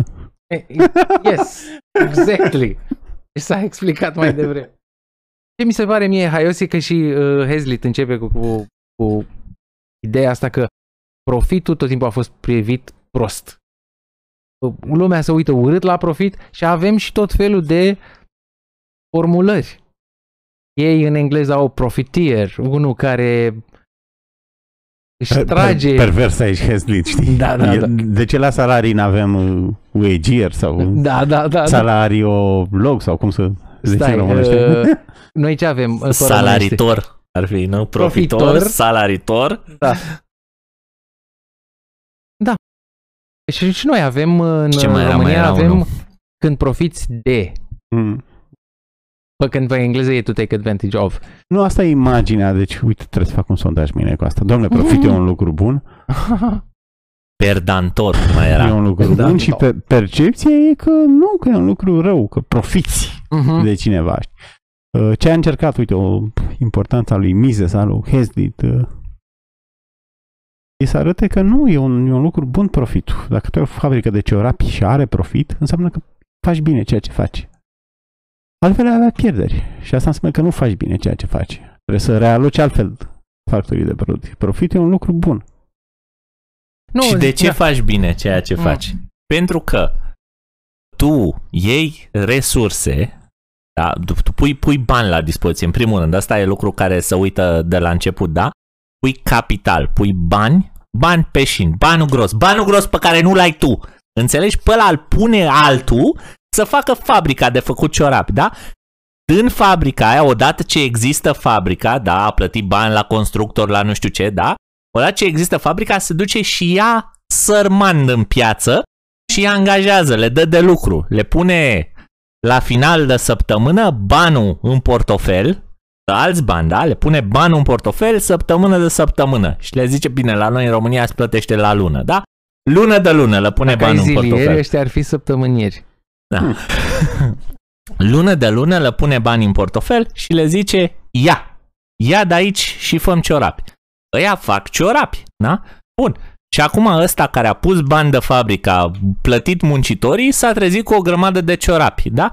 Ce face cu ciorapii ăștia? Se duce și îi dă la lume care vrea ciorapii ăștia atât de mult încât îi dau ăstuia mai mult decât l-au costat să-l producă. Asta e profitul, e diferența între beneficii și costuri, știi? Asta e o chestie simplă. Dar e, e greu să, să urnești chestia asta. Deci pentru toată lumea, dacă ai profit, ești ultimul nenorocit, ești ultimul... Deci tu ce ai făcut? Ce ai făcut dacă ai profit? Ce ai făcut? Ai dat bani unora să-ți construiască fabrica. Dai de lucru la atâția oameni, da? Dai de lucru la atâția oameni și satisfaci nevoile în piață ale atâtor oameni. Ăia din piață vor ciorapi, da? Dacă n-ar vrea, nu ți-ar cumpăra ciorapi, da? Dacă tu nu făceai fabrica, nu plăteai muncitorii ăia, da? Ăia rămâneau și ei fără ciorapi. Auzi, apropo de... Deci să zicem că faci o limitare din asta. Deci, domne, noi înțelegem că sunt lucruri cruciale care trebuie produse, uite cum ar fi niște ciorapi. Și eu înțeleg că trebuie să-mi ceri un cost corect. Hm. Stai, bă, exact. Corect pentru ăla. Ce înseamnă corect? Păi toate costurile tale. Deci tu te plătești și pe tine ca patron. Te plătești că ești manager acolo, ce faci? Că faci ceva, dacă nu, mai vorbim. Deci plătești toate costurile, costurile fabricii, costurile... Deci până, până să face produsul, lumea înțelege. Ea, să zicem că înțelege. Deci ai o chestie stufoasă, așa rădăcinile, și faci produsul și cât te-au costat toate chestiile astea? Inclusiv uh, re, uh, o rată de reinvestit ca să fie tehnologia mai bună și să devină ciorapii mai ieftin. Tralala. Eh. Și după aia să nu-ți mai rămână ție profit, ce sunt dividendele astea, ce sunt măgăriile astea. Și după aia ce am învățat noi de la Hezlit până acum? Păi ce face el cu banii aia, că nu mănâncă bani? Își cumpără ceva, ceva ce vrea el, niște șosete mai pe care el nu le face. cu fir de aur, ceva își cumpără niște. Cine le produce pe alea? Păi niște alți lucrători care au de muncă, care lucrează într-o fabrică, care a fost făcută de alți muncitori care fac fabrici, etc. Ok. Două lucruri am de spus. Unul la faze. mână. Unul la mână. Dacă le știi tu pe toate atât de bine, Da. ia fă tu fabrica aia de ciorap Da, pe da. care am făcut-o eu. Că eu am făcut-o că nu era alta acolo. Pricep să fac, să fac Păi ăsta atunci care poate să nu te pricep să spui nici cât valorează munca mea. Că eu mi-am luat un risc să fac, că am făcut întâi fabrica, am angajat muncitorii, am făcut o linie întreagă de producție până am venit în piață. Am cheltuit un kilometru de bani. Ba, Da? porc. Talk, talk, Tonă. talk Tonă is de cheap, știți? Talk is, is Talk cheap. is cheap. Da. da? Asta odată. Păi, dar asta, asta face parte din, din presiunea uh, deflaționistă. Doamne, să coste mai puțin. Nu, obiecție... A, de fapt, cred Da, că a nu, zis eu Alexandru, zic de să- ce nu plătești mai mult? De ce nu dai salarii decente? Uite, asta Ah. poate fi obiecție. Ei, ga, nu te mai saturi, știi? Ei, frate, cât Păi- plătești? Păi, nu știu, îi dau... Și îi mai dai mai mult. Pentru că, pentru că, repet, Lăcomia. felul în care Tovina. pui tu... Nu, nu mai felul- satură. Pentru că în clipa aia tu îți dai cu părerea despre cât, va, cât a valorat riscul pe care mi l-a asumat inițial. Da, îmi îmi dau Asta cu e. părerea. Și nu Păi- pot să-mi dau cu părerea. Uh, Poți, poți foarte bine să-ți dai poți foarte bine să-ți dai cu părerea despre cât a valorat riscul pe care mi l-am luat eu inițial, dar părerea ta nu are nicio valoare. Pentru că eu mi-am asumat What? riscul pe banii mei, nu pe banii tăi. Da, dacă sunt fonduri europene. Dacă sunt fonduri europene, atunci Nu. să-i cadă mâna ăleia care a semnat documentul. Nu, un argument aici poate fi că nu se bagă omul, știi? Libertarianismul, capitalismul ține cont de preferințele lui, știi? Ăla nu s-ar băga dacă nu câștigă, nu are profiturile nesimțite, nu se bagă. Nu se riscă. Se bagă. Ești mulțumit de produs, de produsul final, de ciorapii aia sunt. Păi uite, asta e, asta vrea ăla, nu se bagă altfel. Mai știu ce. Deci dacă... Da, uite, ia și fă tu experiment. Dă-le, na, dă-le lefuri duble. Păi... O să vezi răspunsul. Păi nu, dar să vezi. Deci, deci de unde să le dea lefuri duble? Că după aia nu mai rămâne aia 5%. Nu poți să-i zici că, hai să zicem că îi rămâne din profit și e suficient de mare încât să... A, păi atunci să dea.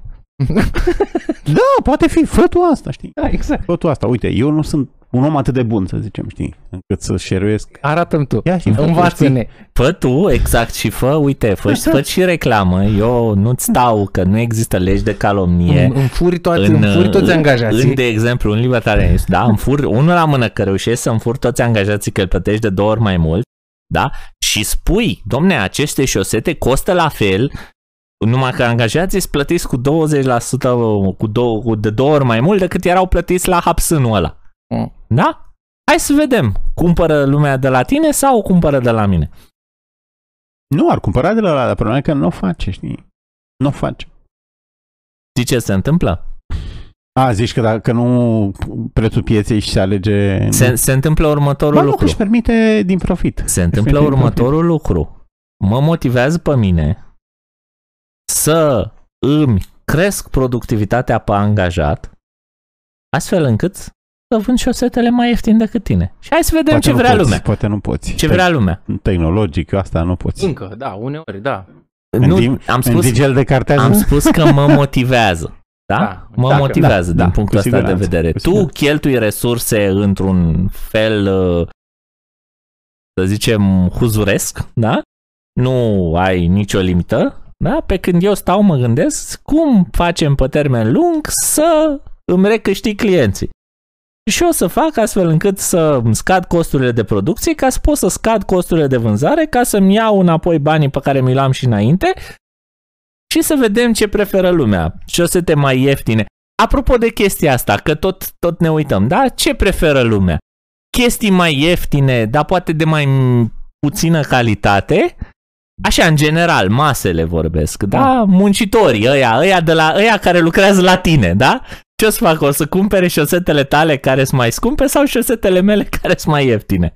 Da, dar tu vii în timp cu asta. Dar Treaba po- lor. po- cred că poți face argumentul ăsta în sensul că Păi ăla, eu, eu vorbesc ăla pe, care vorbesc pe sparge termen banii, lung. Ăla care sparge banii nici nu, Da. nici cam le pră, nu prea... Că Sau mă rog, chiar dacă nu e, dar nu, nu asta, e presat. Asta apropo de chestia asta, că tu acum practic evidențiezi prin exemplu tău ceva ce zice Hazlitt aici, că puțină lume cunoaște rata mortalităților companiilor. Asta voiam să zic. Deci, dacă s-ar menține condițiile existente în conjunctura economică a ultimilor 50 de ani, aproximativ 7 băcănii din 10 care se deschid azi vor supraviețui 2 ani și doar 4 din 10 pot spera să supraviețuiască 4 ani. Da? Dacă dai de o afacere care uh, supraviețuiește pe termen lung, bă, aia are ceva, știe ce al ei e pus deoparte. Da? Tu te-a pus să faci o fabrică de ciorapi unde nu și are locul să plătești bani așa cu nemiluita, eu cred că în 2 ani te cureți. De, o, observația... De ce? Pentru Nu, că, cred pentru că și că, asta poate fi pentru funcțională. că eu mă dar nu duc e... să-i angajez pe alții care, pe Și care îi asta poate plătesc fi mai puțin. funcțională, dar uh, problema e că nu e, nu e funcțională în sens de natură umană. Puțini oameni sunt așa. știi? Poți avea unul atât de al dracu încât uh, dă toți banii la muncitor și el abia mănâncă, știi, abia... Dar nu e asta, e unul la... Și, un acei, miliard, și știi? acei muncitori, acei muncitori se vor bucura de salariile pe care le au pe seama confortului acestui om. Da. Adică e același lucru, e, nu e tot, tot zero Dar sum din ideea e punctul că ăsta nu, de nu vedere. poate fi generalizată, știi? Bine zici că Interior, astea sunt da. preferințele lui, știi? Dar ideea e că nu, nu sunt vrea să așa întâmple. oamenii, omul e preponderent egoiști, adică se uită, știi, la... Nu se bagă, nu face ciorap, știi? Dacă nu are profitul ăla, nu mă bag, știi? Ori tu vrei să bagi. Asta e ideea. Oamenii văd, de obicei,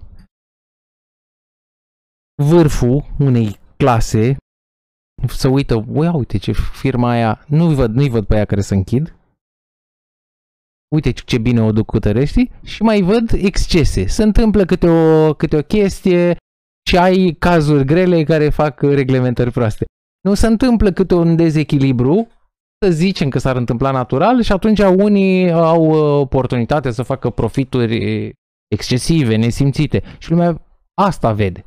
Dar ăla când se închide, sau alții când se închid, sau toți care, care o duc uh, rău și toate durerile de cap pe care le au, le au cu, cu piața însăși, dar aminte ce dureri de cap au cu statul. Dar lumea zice, vai, uh, ăș- ia uite ce bine o duc ăștia. E patron să plătească. Și asta a rămas. Nu, nu, nu sunt anecdotice A, austeritatea vechi. și utilitatea. Da. E și vina lor că nu fac, uh, uite, Hezlit face aici un PR de ăsta, știi? Dar nu știu cât fac ei, uite, asociațiile astea ale oamenilor de afaceri, să spună chestii de genul ăsta. Uite, o firmă rezistă, Mai spune, spune, să nu da. spună că trebuie îmbunătățită colectarea. Să spună nu, o firmă rezistă Ca să, să, nu mai, să nu mai spunem de Da, faptul da, da. pe care l-a, l-a amintit Costel aici, da? Și l-am amintit și noi atunci când vorbeam de prețuri în episodul trecut. Profiturile reprezintă motivația ca să intre pe piață, să intre cineva pe piață. Teoretic, exemplu pe care l-a dat el cu altruismul care intră să, ca să plătească muncitorii mai mult și să facă mai puțin profit, aia e, omul ăla nu e sănătos la cap dacă face chestia asta. Și răsp- Poate și, fi de admirat, dar nu e, poate, poate fi nu de e relevant. dar nu e... nu e sănătos din punct de vedere economic. Și, Dacă, și ar avea, spune, dacă ar avea rezultate, Nu, a, să nu, ne că arate. Poate să le să aibă, ne... dar ideea e că nu poți... și ideea e că E preferința lui, ce dă, există? dă, dă generaliza, dovadă dacă de tu un pui același optimism lefuri- excesiv, știi? Dacă Da. tu pui același lefuri, lefuri apar efectele care tot vorbim până acum, știi? Adică ăia închid producția, știi? Dacă tu zici, a, ăia sunt ca ăla altul, trebuie să creștem noi stat salarii. Ok, creștere. Și ce s-a întâmplat? Păi, a, s-au închis, s-au plecat. Ah, ok. Păi da, că asta, asta și spun că muncitorii uh, tăi o să cumpere șosete de la mine, că eu mă apuc și le fac în Malezia, la sweatshop-uri de acolo și o să le aduc și o să fie ieftine. O să-mi permit să mențin aceeași cot de profit plătind pe alții mai puțin pentru că ei au o situație mai tragică, ei au un cost de viață mai mic și oportunitățile, prețul în Malezia e mai mic de plată. Și vin înapoi și îți dau profi, și îți dă- le dau muncitorilor tăi șosete cu 3 lei în loc să le ia cu 10 lei. Da? De la tine. De unde o să cumpere aia? Nu, o să cumpere de la firmă, că Doar el e altruist. Muncitorii de guci. Uite, apropo de uh, răscumpărarea uh, profitului, un pic uh, e o chestie pe care am uitat, o să spun la capitolul precedent. Rușii, sovieticii și românii la un moment dat, dar mai, mai degrabă rușii sovieticii la un moment dat, au rezolvat-o pe asta cu răscumpărarea profitului, în sensul că, neavând bani și nevrând să facă p- presiune inflaționară, nevrând să-și inflaționeze moneda, au dat un decret că muncitorii pot să fie plătiți în produsele, în produsele uh, pe care le făceau. Și erau plătiți băieții în cutii de chibrituri și cu caschete și tot și se duceau la piață și le schimbau în troc ca fraierii ca să poată să, să trăiască. Deci se poate și așa, dar nu e o soluție. Știi? Atunci ei răscumpărau tot profitul, că Deci nu mai era niciun aplicau profit. știi? literal Da, aplicau literal chestia cu răscumpărarea Marxismul. profitului, da? Vezi, dacă, dacă te uiți în urmă, ai exemple, o să nu încerci din nou aceleași greșeli. Asta. e. Nu, eu cred că lumea fiind mai bogată azi îți permiți, dar nici, nici acum nu poți să te întinzi la infinit, știi? Că uite, da, ai greve, ai nu știu ce, ai, deci nu e chiar așa, nu ești în Venus Project, știi, să, nu, mai ai, mai ai de trață. Dar și Venus Project era în proiectul cum e, e limitat. Deci e frumos așa, dar nu are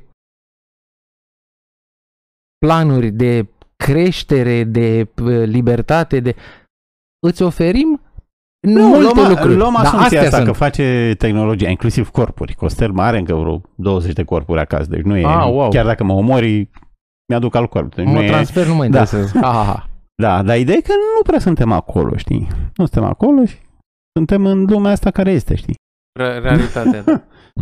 Nu știu, Și există nu, de nu, mai nu e chiar așa, adică economiile sunt robuste, dar nu atât de robuste, știi? Să zici că, uite, americanii poate să... Nu!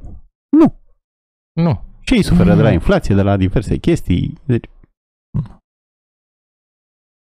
Una dintre lucrurile atunci când se vorbește de limitarea profitului pe care trebuie să o înțelegem este că domne ăla, antreprenorul care se apucă să-și facă profit, domne, el riscă tot. Deci toți banii pe care îi pune în, sunt, am spus, un kilometru de bani, da? Am zis mai devreme, da?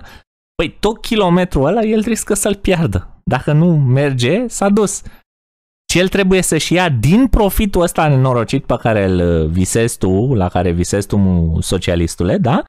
El trebuie să-și ia din kilometrul ăsta să-și ia toți banii înapoi, pe care și ia în timp, în 50 de, mă rog, hai să zicem, nu 50 de ani, exagerăm, dar în Dacă două, poate să fie și vreau să 20 zic de ani. ceva. Uite, nu mai țin minte cine a zis, poate Mises, poate Mises cita pe altcineva. El zicea că să vezi cine e antreprenorul într-un context, nu trebuie să te uiți la profit. Trebuie să te uiți la cine pierde. Înțelegi? Așa știi. Deci dacă știi că ăla pierde, ăla e antreprenorul. Nu? Da. Da, deci în, în primii 20 de ani, el încă s-ar putea să-și recupereze investiția inițială. Ca să nu mai vorbim că în ăștia 20 de ani trebuie să și mănânce. Da? Că vorba aia nu s-a băgat el sclav pe plantația muncitorilor care muncesc la el în fabrică. Da? Și în asta ar fapt fi... este că trebuie să-i gestioneze, dar mă rog. Asta ar fi una dintre chestii, da? Și ok, după 20 de ani, păi am vorbit, majoritatea mor în 4 ani de zile. Da, afacerile. Deci dacă ia 20 de ani și după 20 de ani, mai trebuie să mai recupereze și diferența pe care ar fi avut-o dacă doar stătea. Înțelegi? Eu în loc să investesc banii Mhm. în uh, chestia asta, stau. Îi iau, îi pun la bancă frumos, trăiesc din dobândă. Sau îi pun într-un fond de investiții, trăiesc din dividendele fondului ăluia de investiții. Deci, trebuie ca afacerea pe care o facem noi să fie mai bănoasă de la 20 de ani încolo, deci mai am de recuperat și diferența pe care o am de cost de oportunitate cu, cu investiția respectivă, da? Ăla de-abia discutăm este un profit decent. Apropo de ce ziceai și tu, Alex, mai devreme. De-abia ăla.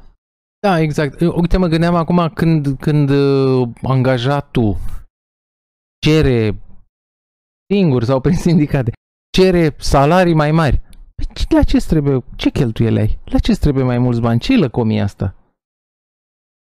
Nu e ca la, ca la patron. Deci, cum ai zis tu, Vali, la început, fiecare dar om ideea e, Da, că e, na, e mai puțin. fiecare om este propriul patron care vinde E mai servicii. puțin. Da? Da.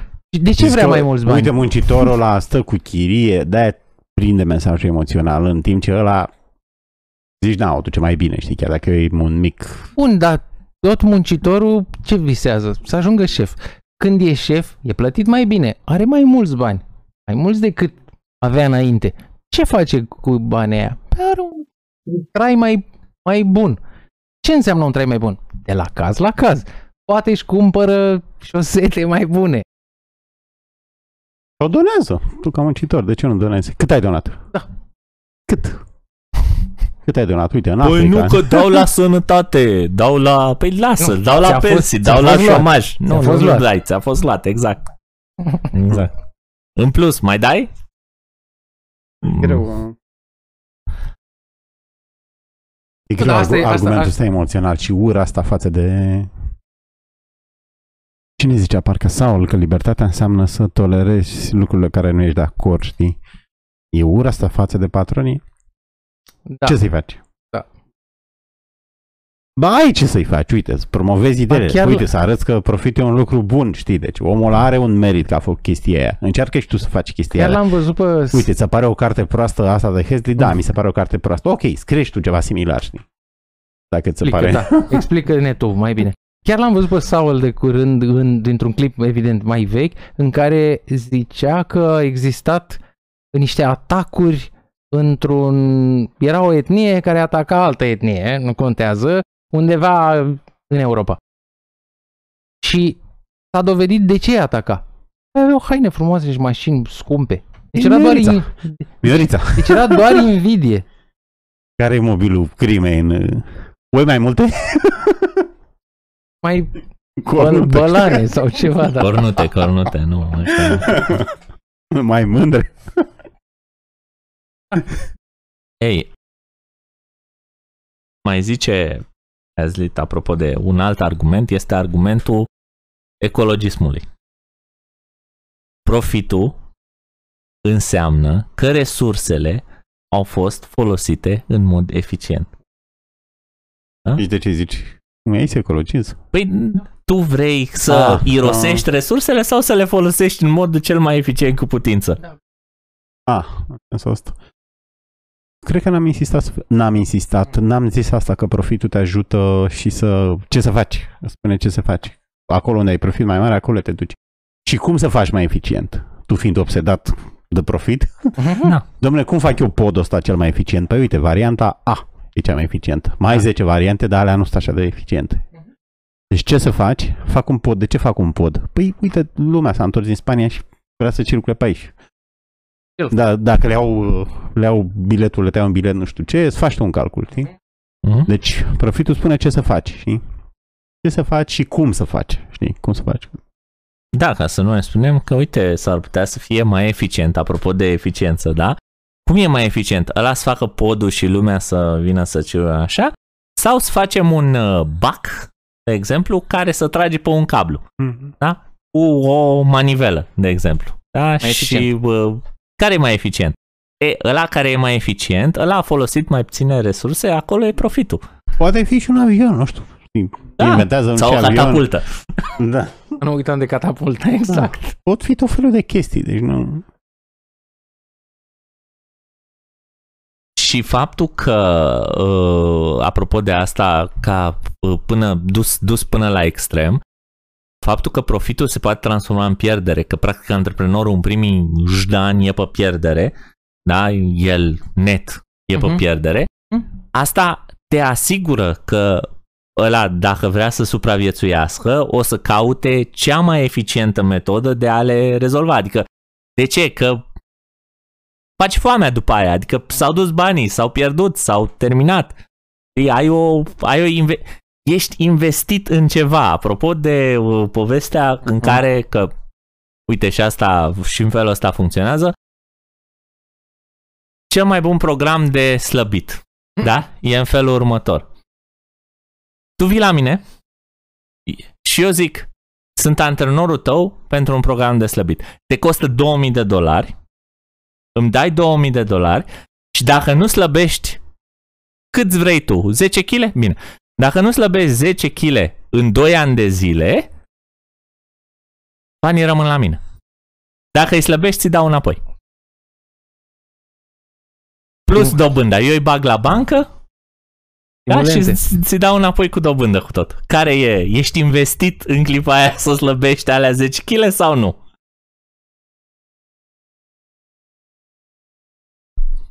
Bine, uite, apropo de o chestie... Mă rog, de... mai mult decât... Mai mult decât invers, Da, știi? da. Tu asta zic, asta e o investiție, adică ești motivat. În clipa de față ești motivat. De ce? Ai un câștig la coadă. Care câștig? Mai ai și un profit. Practic ai băgat, ai băgat banii în ceva, Da? După care muncești, tragi de tine ca un nebun ca să slăbești alea 10 kg și iei banii înapoi plus dobânda de la bancă care i-a Ai două ținut așa. stimulente, nu? Ai, Ce? ai două stimulente. Da, ai două stimulente. Unul că nu pierzi, doi că mai și câștigi ceva peste. Poți să mai ai și stimulentul că o să te simți mai bine cu tine. Păi nu, eu la asta mă gândeam și că slăbești. Ăsta ar fi al treilea. Bine, uite, Deci apropo care erau de... primele două? Că nu, unu, unu, nu pierzi banii, Nu, pierzi da, bani. iei, iei 2000 înapoi. Al doilea e că faci și profit de ei, că eu aș putea să fiu nașpa să țin dobânda pentru mine. Că A, da. De ce am vrut să zic de cum te simți cu tine? Mi se pare că foarte mulți oameni în jurul nostru, în zilele noastre, se numesc uh, antreprenori, dar de fapt sunt, uh, sunt oameni de afaceri. Dar de fapt sunt foarte oportuniști.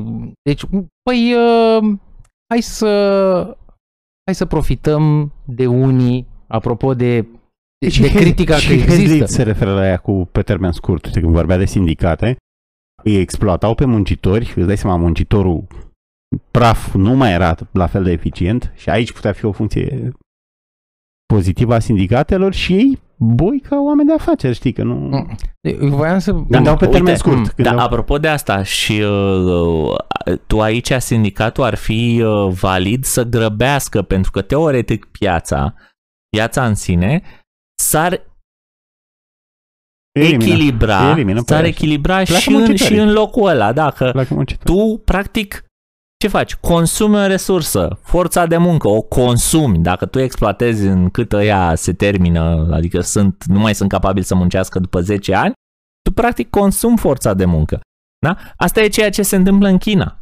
Apropo. Mhm. Și în China, la un moment dat, se va ajunge la un echilibru, dar fiind 1, câte miliarde E sunt deja- ei acolo, o să dureze mai mult, că forța de muncă e mai multă. Da? Dar, teoretic, pe termen lung, tendințele sunt acolo. Auzi ce voiam să mai zic, Adina, legat de viața decentă. Cum te simți cu tine? Deci, eh, mulți care profită de, uite, fonduri de la Parlamentul cu tare. Da, mi se pare că, sau, sau pe de altă parte, ajutoarele astea de la stat. Mie mi se pare că e mult mai decent pentru un om să fie respectat și liber, să poată să-și ia, să-și facă alegerile lui în cunoștință de cauză pe cât posibil. Și mi se pare că doar că atragi niște bani, nu, păi eu sunt plătit 18 să stau acasă. Sau, păi eu am făcut uh, cu tare afacere care nu știu cât ține, dar mi-am luat mașină, mi-am luat nu știu ce chestii, ce să mai fac nasoale pe fonduri atrase. Mi se pare că m- foarte mulți oameni sunt așa, sunt, sunt mulți, se respectă între ei, domne, asta e jocul acum. Atragem, atragem niște bani, vedeți că banii ăia sunt taxați de la cetățenii din... Sunt două tipuri de stimulente. Unul e stimulentul de bani. Dacă tu ca administrator de scrii proiecte și iei 2000 de euro pe lună, ei cât, nu știu, nu, cât un CEO, că și în România deja. Și stimulentele etice, că faci planeta mai locuibilă, diversitatea mai diversă și reacționează asta două, știi, nu te gândești. Că dacă tu ești libertarian și asta ești mai reticent, știi, cu... Poți și aici, știi, să zici, de ei, mă, să bani aruncați, să, să ia niște cretini, mai bine îi luăm noi, știi. Da, dar îți înțelegi, voiam să fac distinția asta între, între omul de afaceri care chiar, E antreprenoriat politic. care chiar Ăla zice că e pro, antreprenoriat produce politic. valoare și, și ține riscul în spate, de care ai tot zis, și E antreprenoriat ăștia politic. care- N-ai, n-ai cerere Da. în piață de... Da. Ai putea spune, uite, dacă Soros dă pentru salvarea planetei, știi, să scrii rapoarte și asta ai putea spune că e cerere de piață, știi. Înțelegi? Dar aici piața e... Nu, Soros nu dă așa de mulți bani pe... Mai ales că acum vrea să Mm. retragă, știi, deci nu... UE dă. UE dă, pompează UE care n-are bani, fură de la proprii Și care n-a- cetățeni. Da? strict pe definiția weberiană, nu e stat, da, e o asociație de state, știi, adică e o structură statală. Adică bugetul UE se consiste, constituie uh-huh. prin bugetele statale care varsă o parte din bugetele mm. colectate la UE. Ce înseamnă bugetele colectate, că am folosit un eufemism, înseamnă bani furați de la cetățeni. În, în încheiere aș vrea să uh-huh. mai încerc o dată să apăr uh, profitul. Că tot spune Hezit aici că profitul e privit ca, un lucru, ca pe un lucru rău. Și eu mereu am spus că nu e așa, profitul este o chestie naturală. Tu, care te uiți la emisiunea asta, pentru că te uiți la emisiunea asta, ești pe profit. Ești pe profit de calorii. De când te-ai născut tu, de când ai ieșit din nemenționabila lui mama ta și până acum, pentru că ești în viață, ești pe profit de calorii. A intrat mai mult decât a consumat, decât a ieșit. Așa funcționează lumea. Și invers? când vine... Ce? Mai nu e invers? Altfel nu, a intrat, deci a... a băgat pe gură mai multe calorii decât a consumat cu activitățile sale, cu arderile. A, și da? intratul deci, e beneficiu. Deci când intră mai mult decât iese, e profit. Ca așa avem uh, stabilit, da? Deci ca principiu, toate lucrurile vii, acum hai să expandăm așa principiu, toate lucrurile vii fac profit. Profitul e o chestie naturală, e vorba de profit energetic, da? De calorii în sine. Pentru că toate lucrurile care sunt vii consumă calorii și așa da, mai prof, departe. Profitul nesimțit e o chestie naturală? Răspunsul da. e da, este. Da, bineînțeles.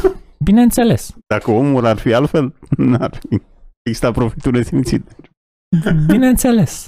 Da. Dacă omul exista altruist, nu știu, poate nu exista nici profit, poate oamenii într-adevăr își eruiau... Ba chiar, ba chiar profitul nesimțit este o chestie atât de naturală încât doar prin condiționare socială poți să îl, poți să-i explici omului să nu se îmbuibe că mai e și mâine o zi. Că natural ar fi să da. Mai fă o, mai fă o pauză, mai închină-te. Nu, natural spune că omul privește în viitor. Natural. Nu acționează pur. Dacă ar fi fost da, pur instinctual, era tot un prezent. Știi? Dă, Asta, dă o ala încoace. Și... Asta este o motiv pentru care îl identifici ca om, da, dar și între oameni e diferență, nu sunt toți care nu se uită mai aproape, în timp nu, mă, la de... miză, știi, că privești, ah, yes. omul nu e pur instinctual, privește și în viitor, știi, da. în Na. E mai disciplinat, mai... Și aș încheia parafrazând un pic ultima chestie, deci că practic care e ideea pe care încerc să încearcă să facă socialiștii și dacă a reușit să înțelegeți ceva din tot ce am explicat astăzi până acum, tocmai de asta am explicat-o că practic dacă te apuci să dai un salariu minim sau să au, zici, domne, sindicatele trebuie să crească salariul cu orice fel de valoare. Sau, domne, ăștia au profituri nesimțite. Da? Ce, ce încearcă de fapt socialiștii să facă este să azmută o clasă împotriva unei alte clase. E lupta de clasă. Da? Unii împotriva alții. Dacă sunt oamenii la beregata fiecăruia, Păi atunci socialistul zice tu ești bun, tu ești rău, eu sunt cu ăia buni, votează-mă pe mine, îți dau legi ca să fii mai bun, da? Și Hazlitt spune în fel, și aceste lucruri au impact asupra economiei. Practic, socialiștii încearcă să administreze economia așa cum o văd ei planificată, în folosul unei clase, în defavoarea altei clase. Ei spun nu că noi uh, îndreptăm, îndreptăm rău comuniștii da. ăștia... Da, ar, în, ăștia ar zice că mai multe rău șanse. făcut. Nu, nu, mai multe șanse pentru muncitori. Da, da, da. Decente.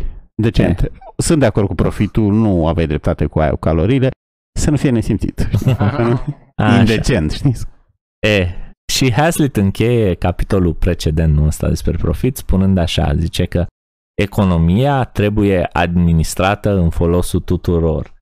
Eu aș adăuga la asta, zice că și singurul fel prin care ea poate fi făcută să funcționeze, că deja atunci când vorbești cu administrată îți, îți arogi niște privilegii, făcută să funcționeze în interesul tuturor, este ca ea să fie lăsată liberă.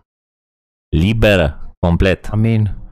fără reglementări, fără legi, El Fără- capitalismul Mm. salvaje. Alei de la Exact. selva.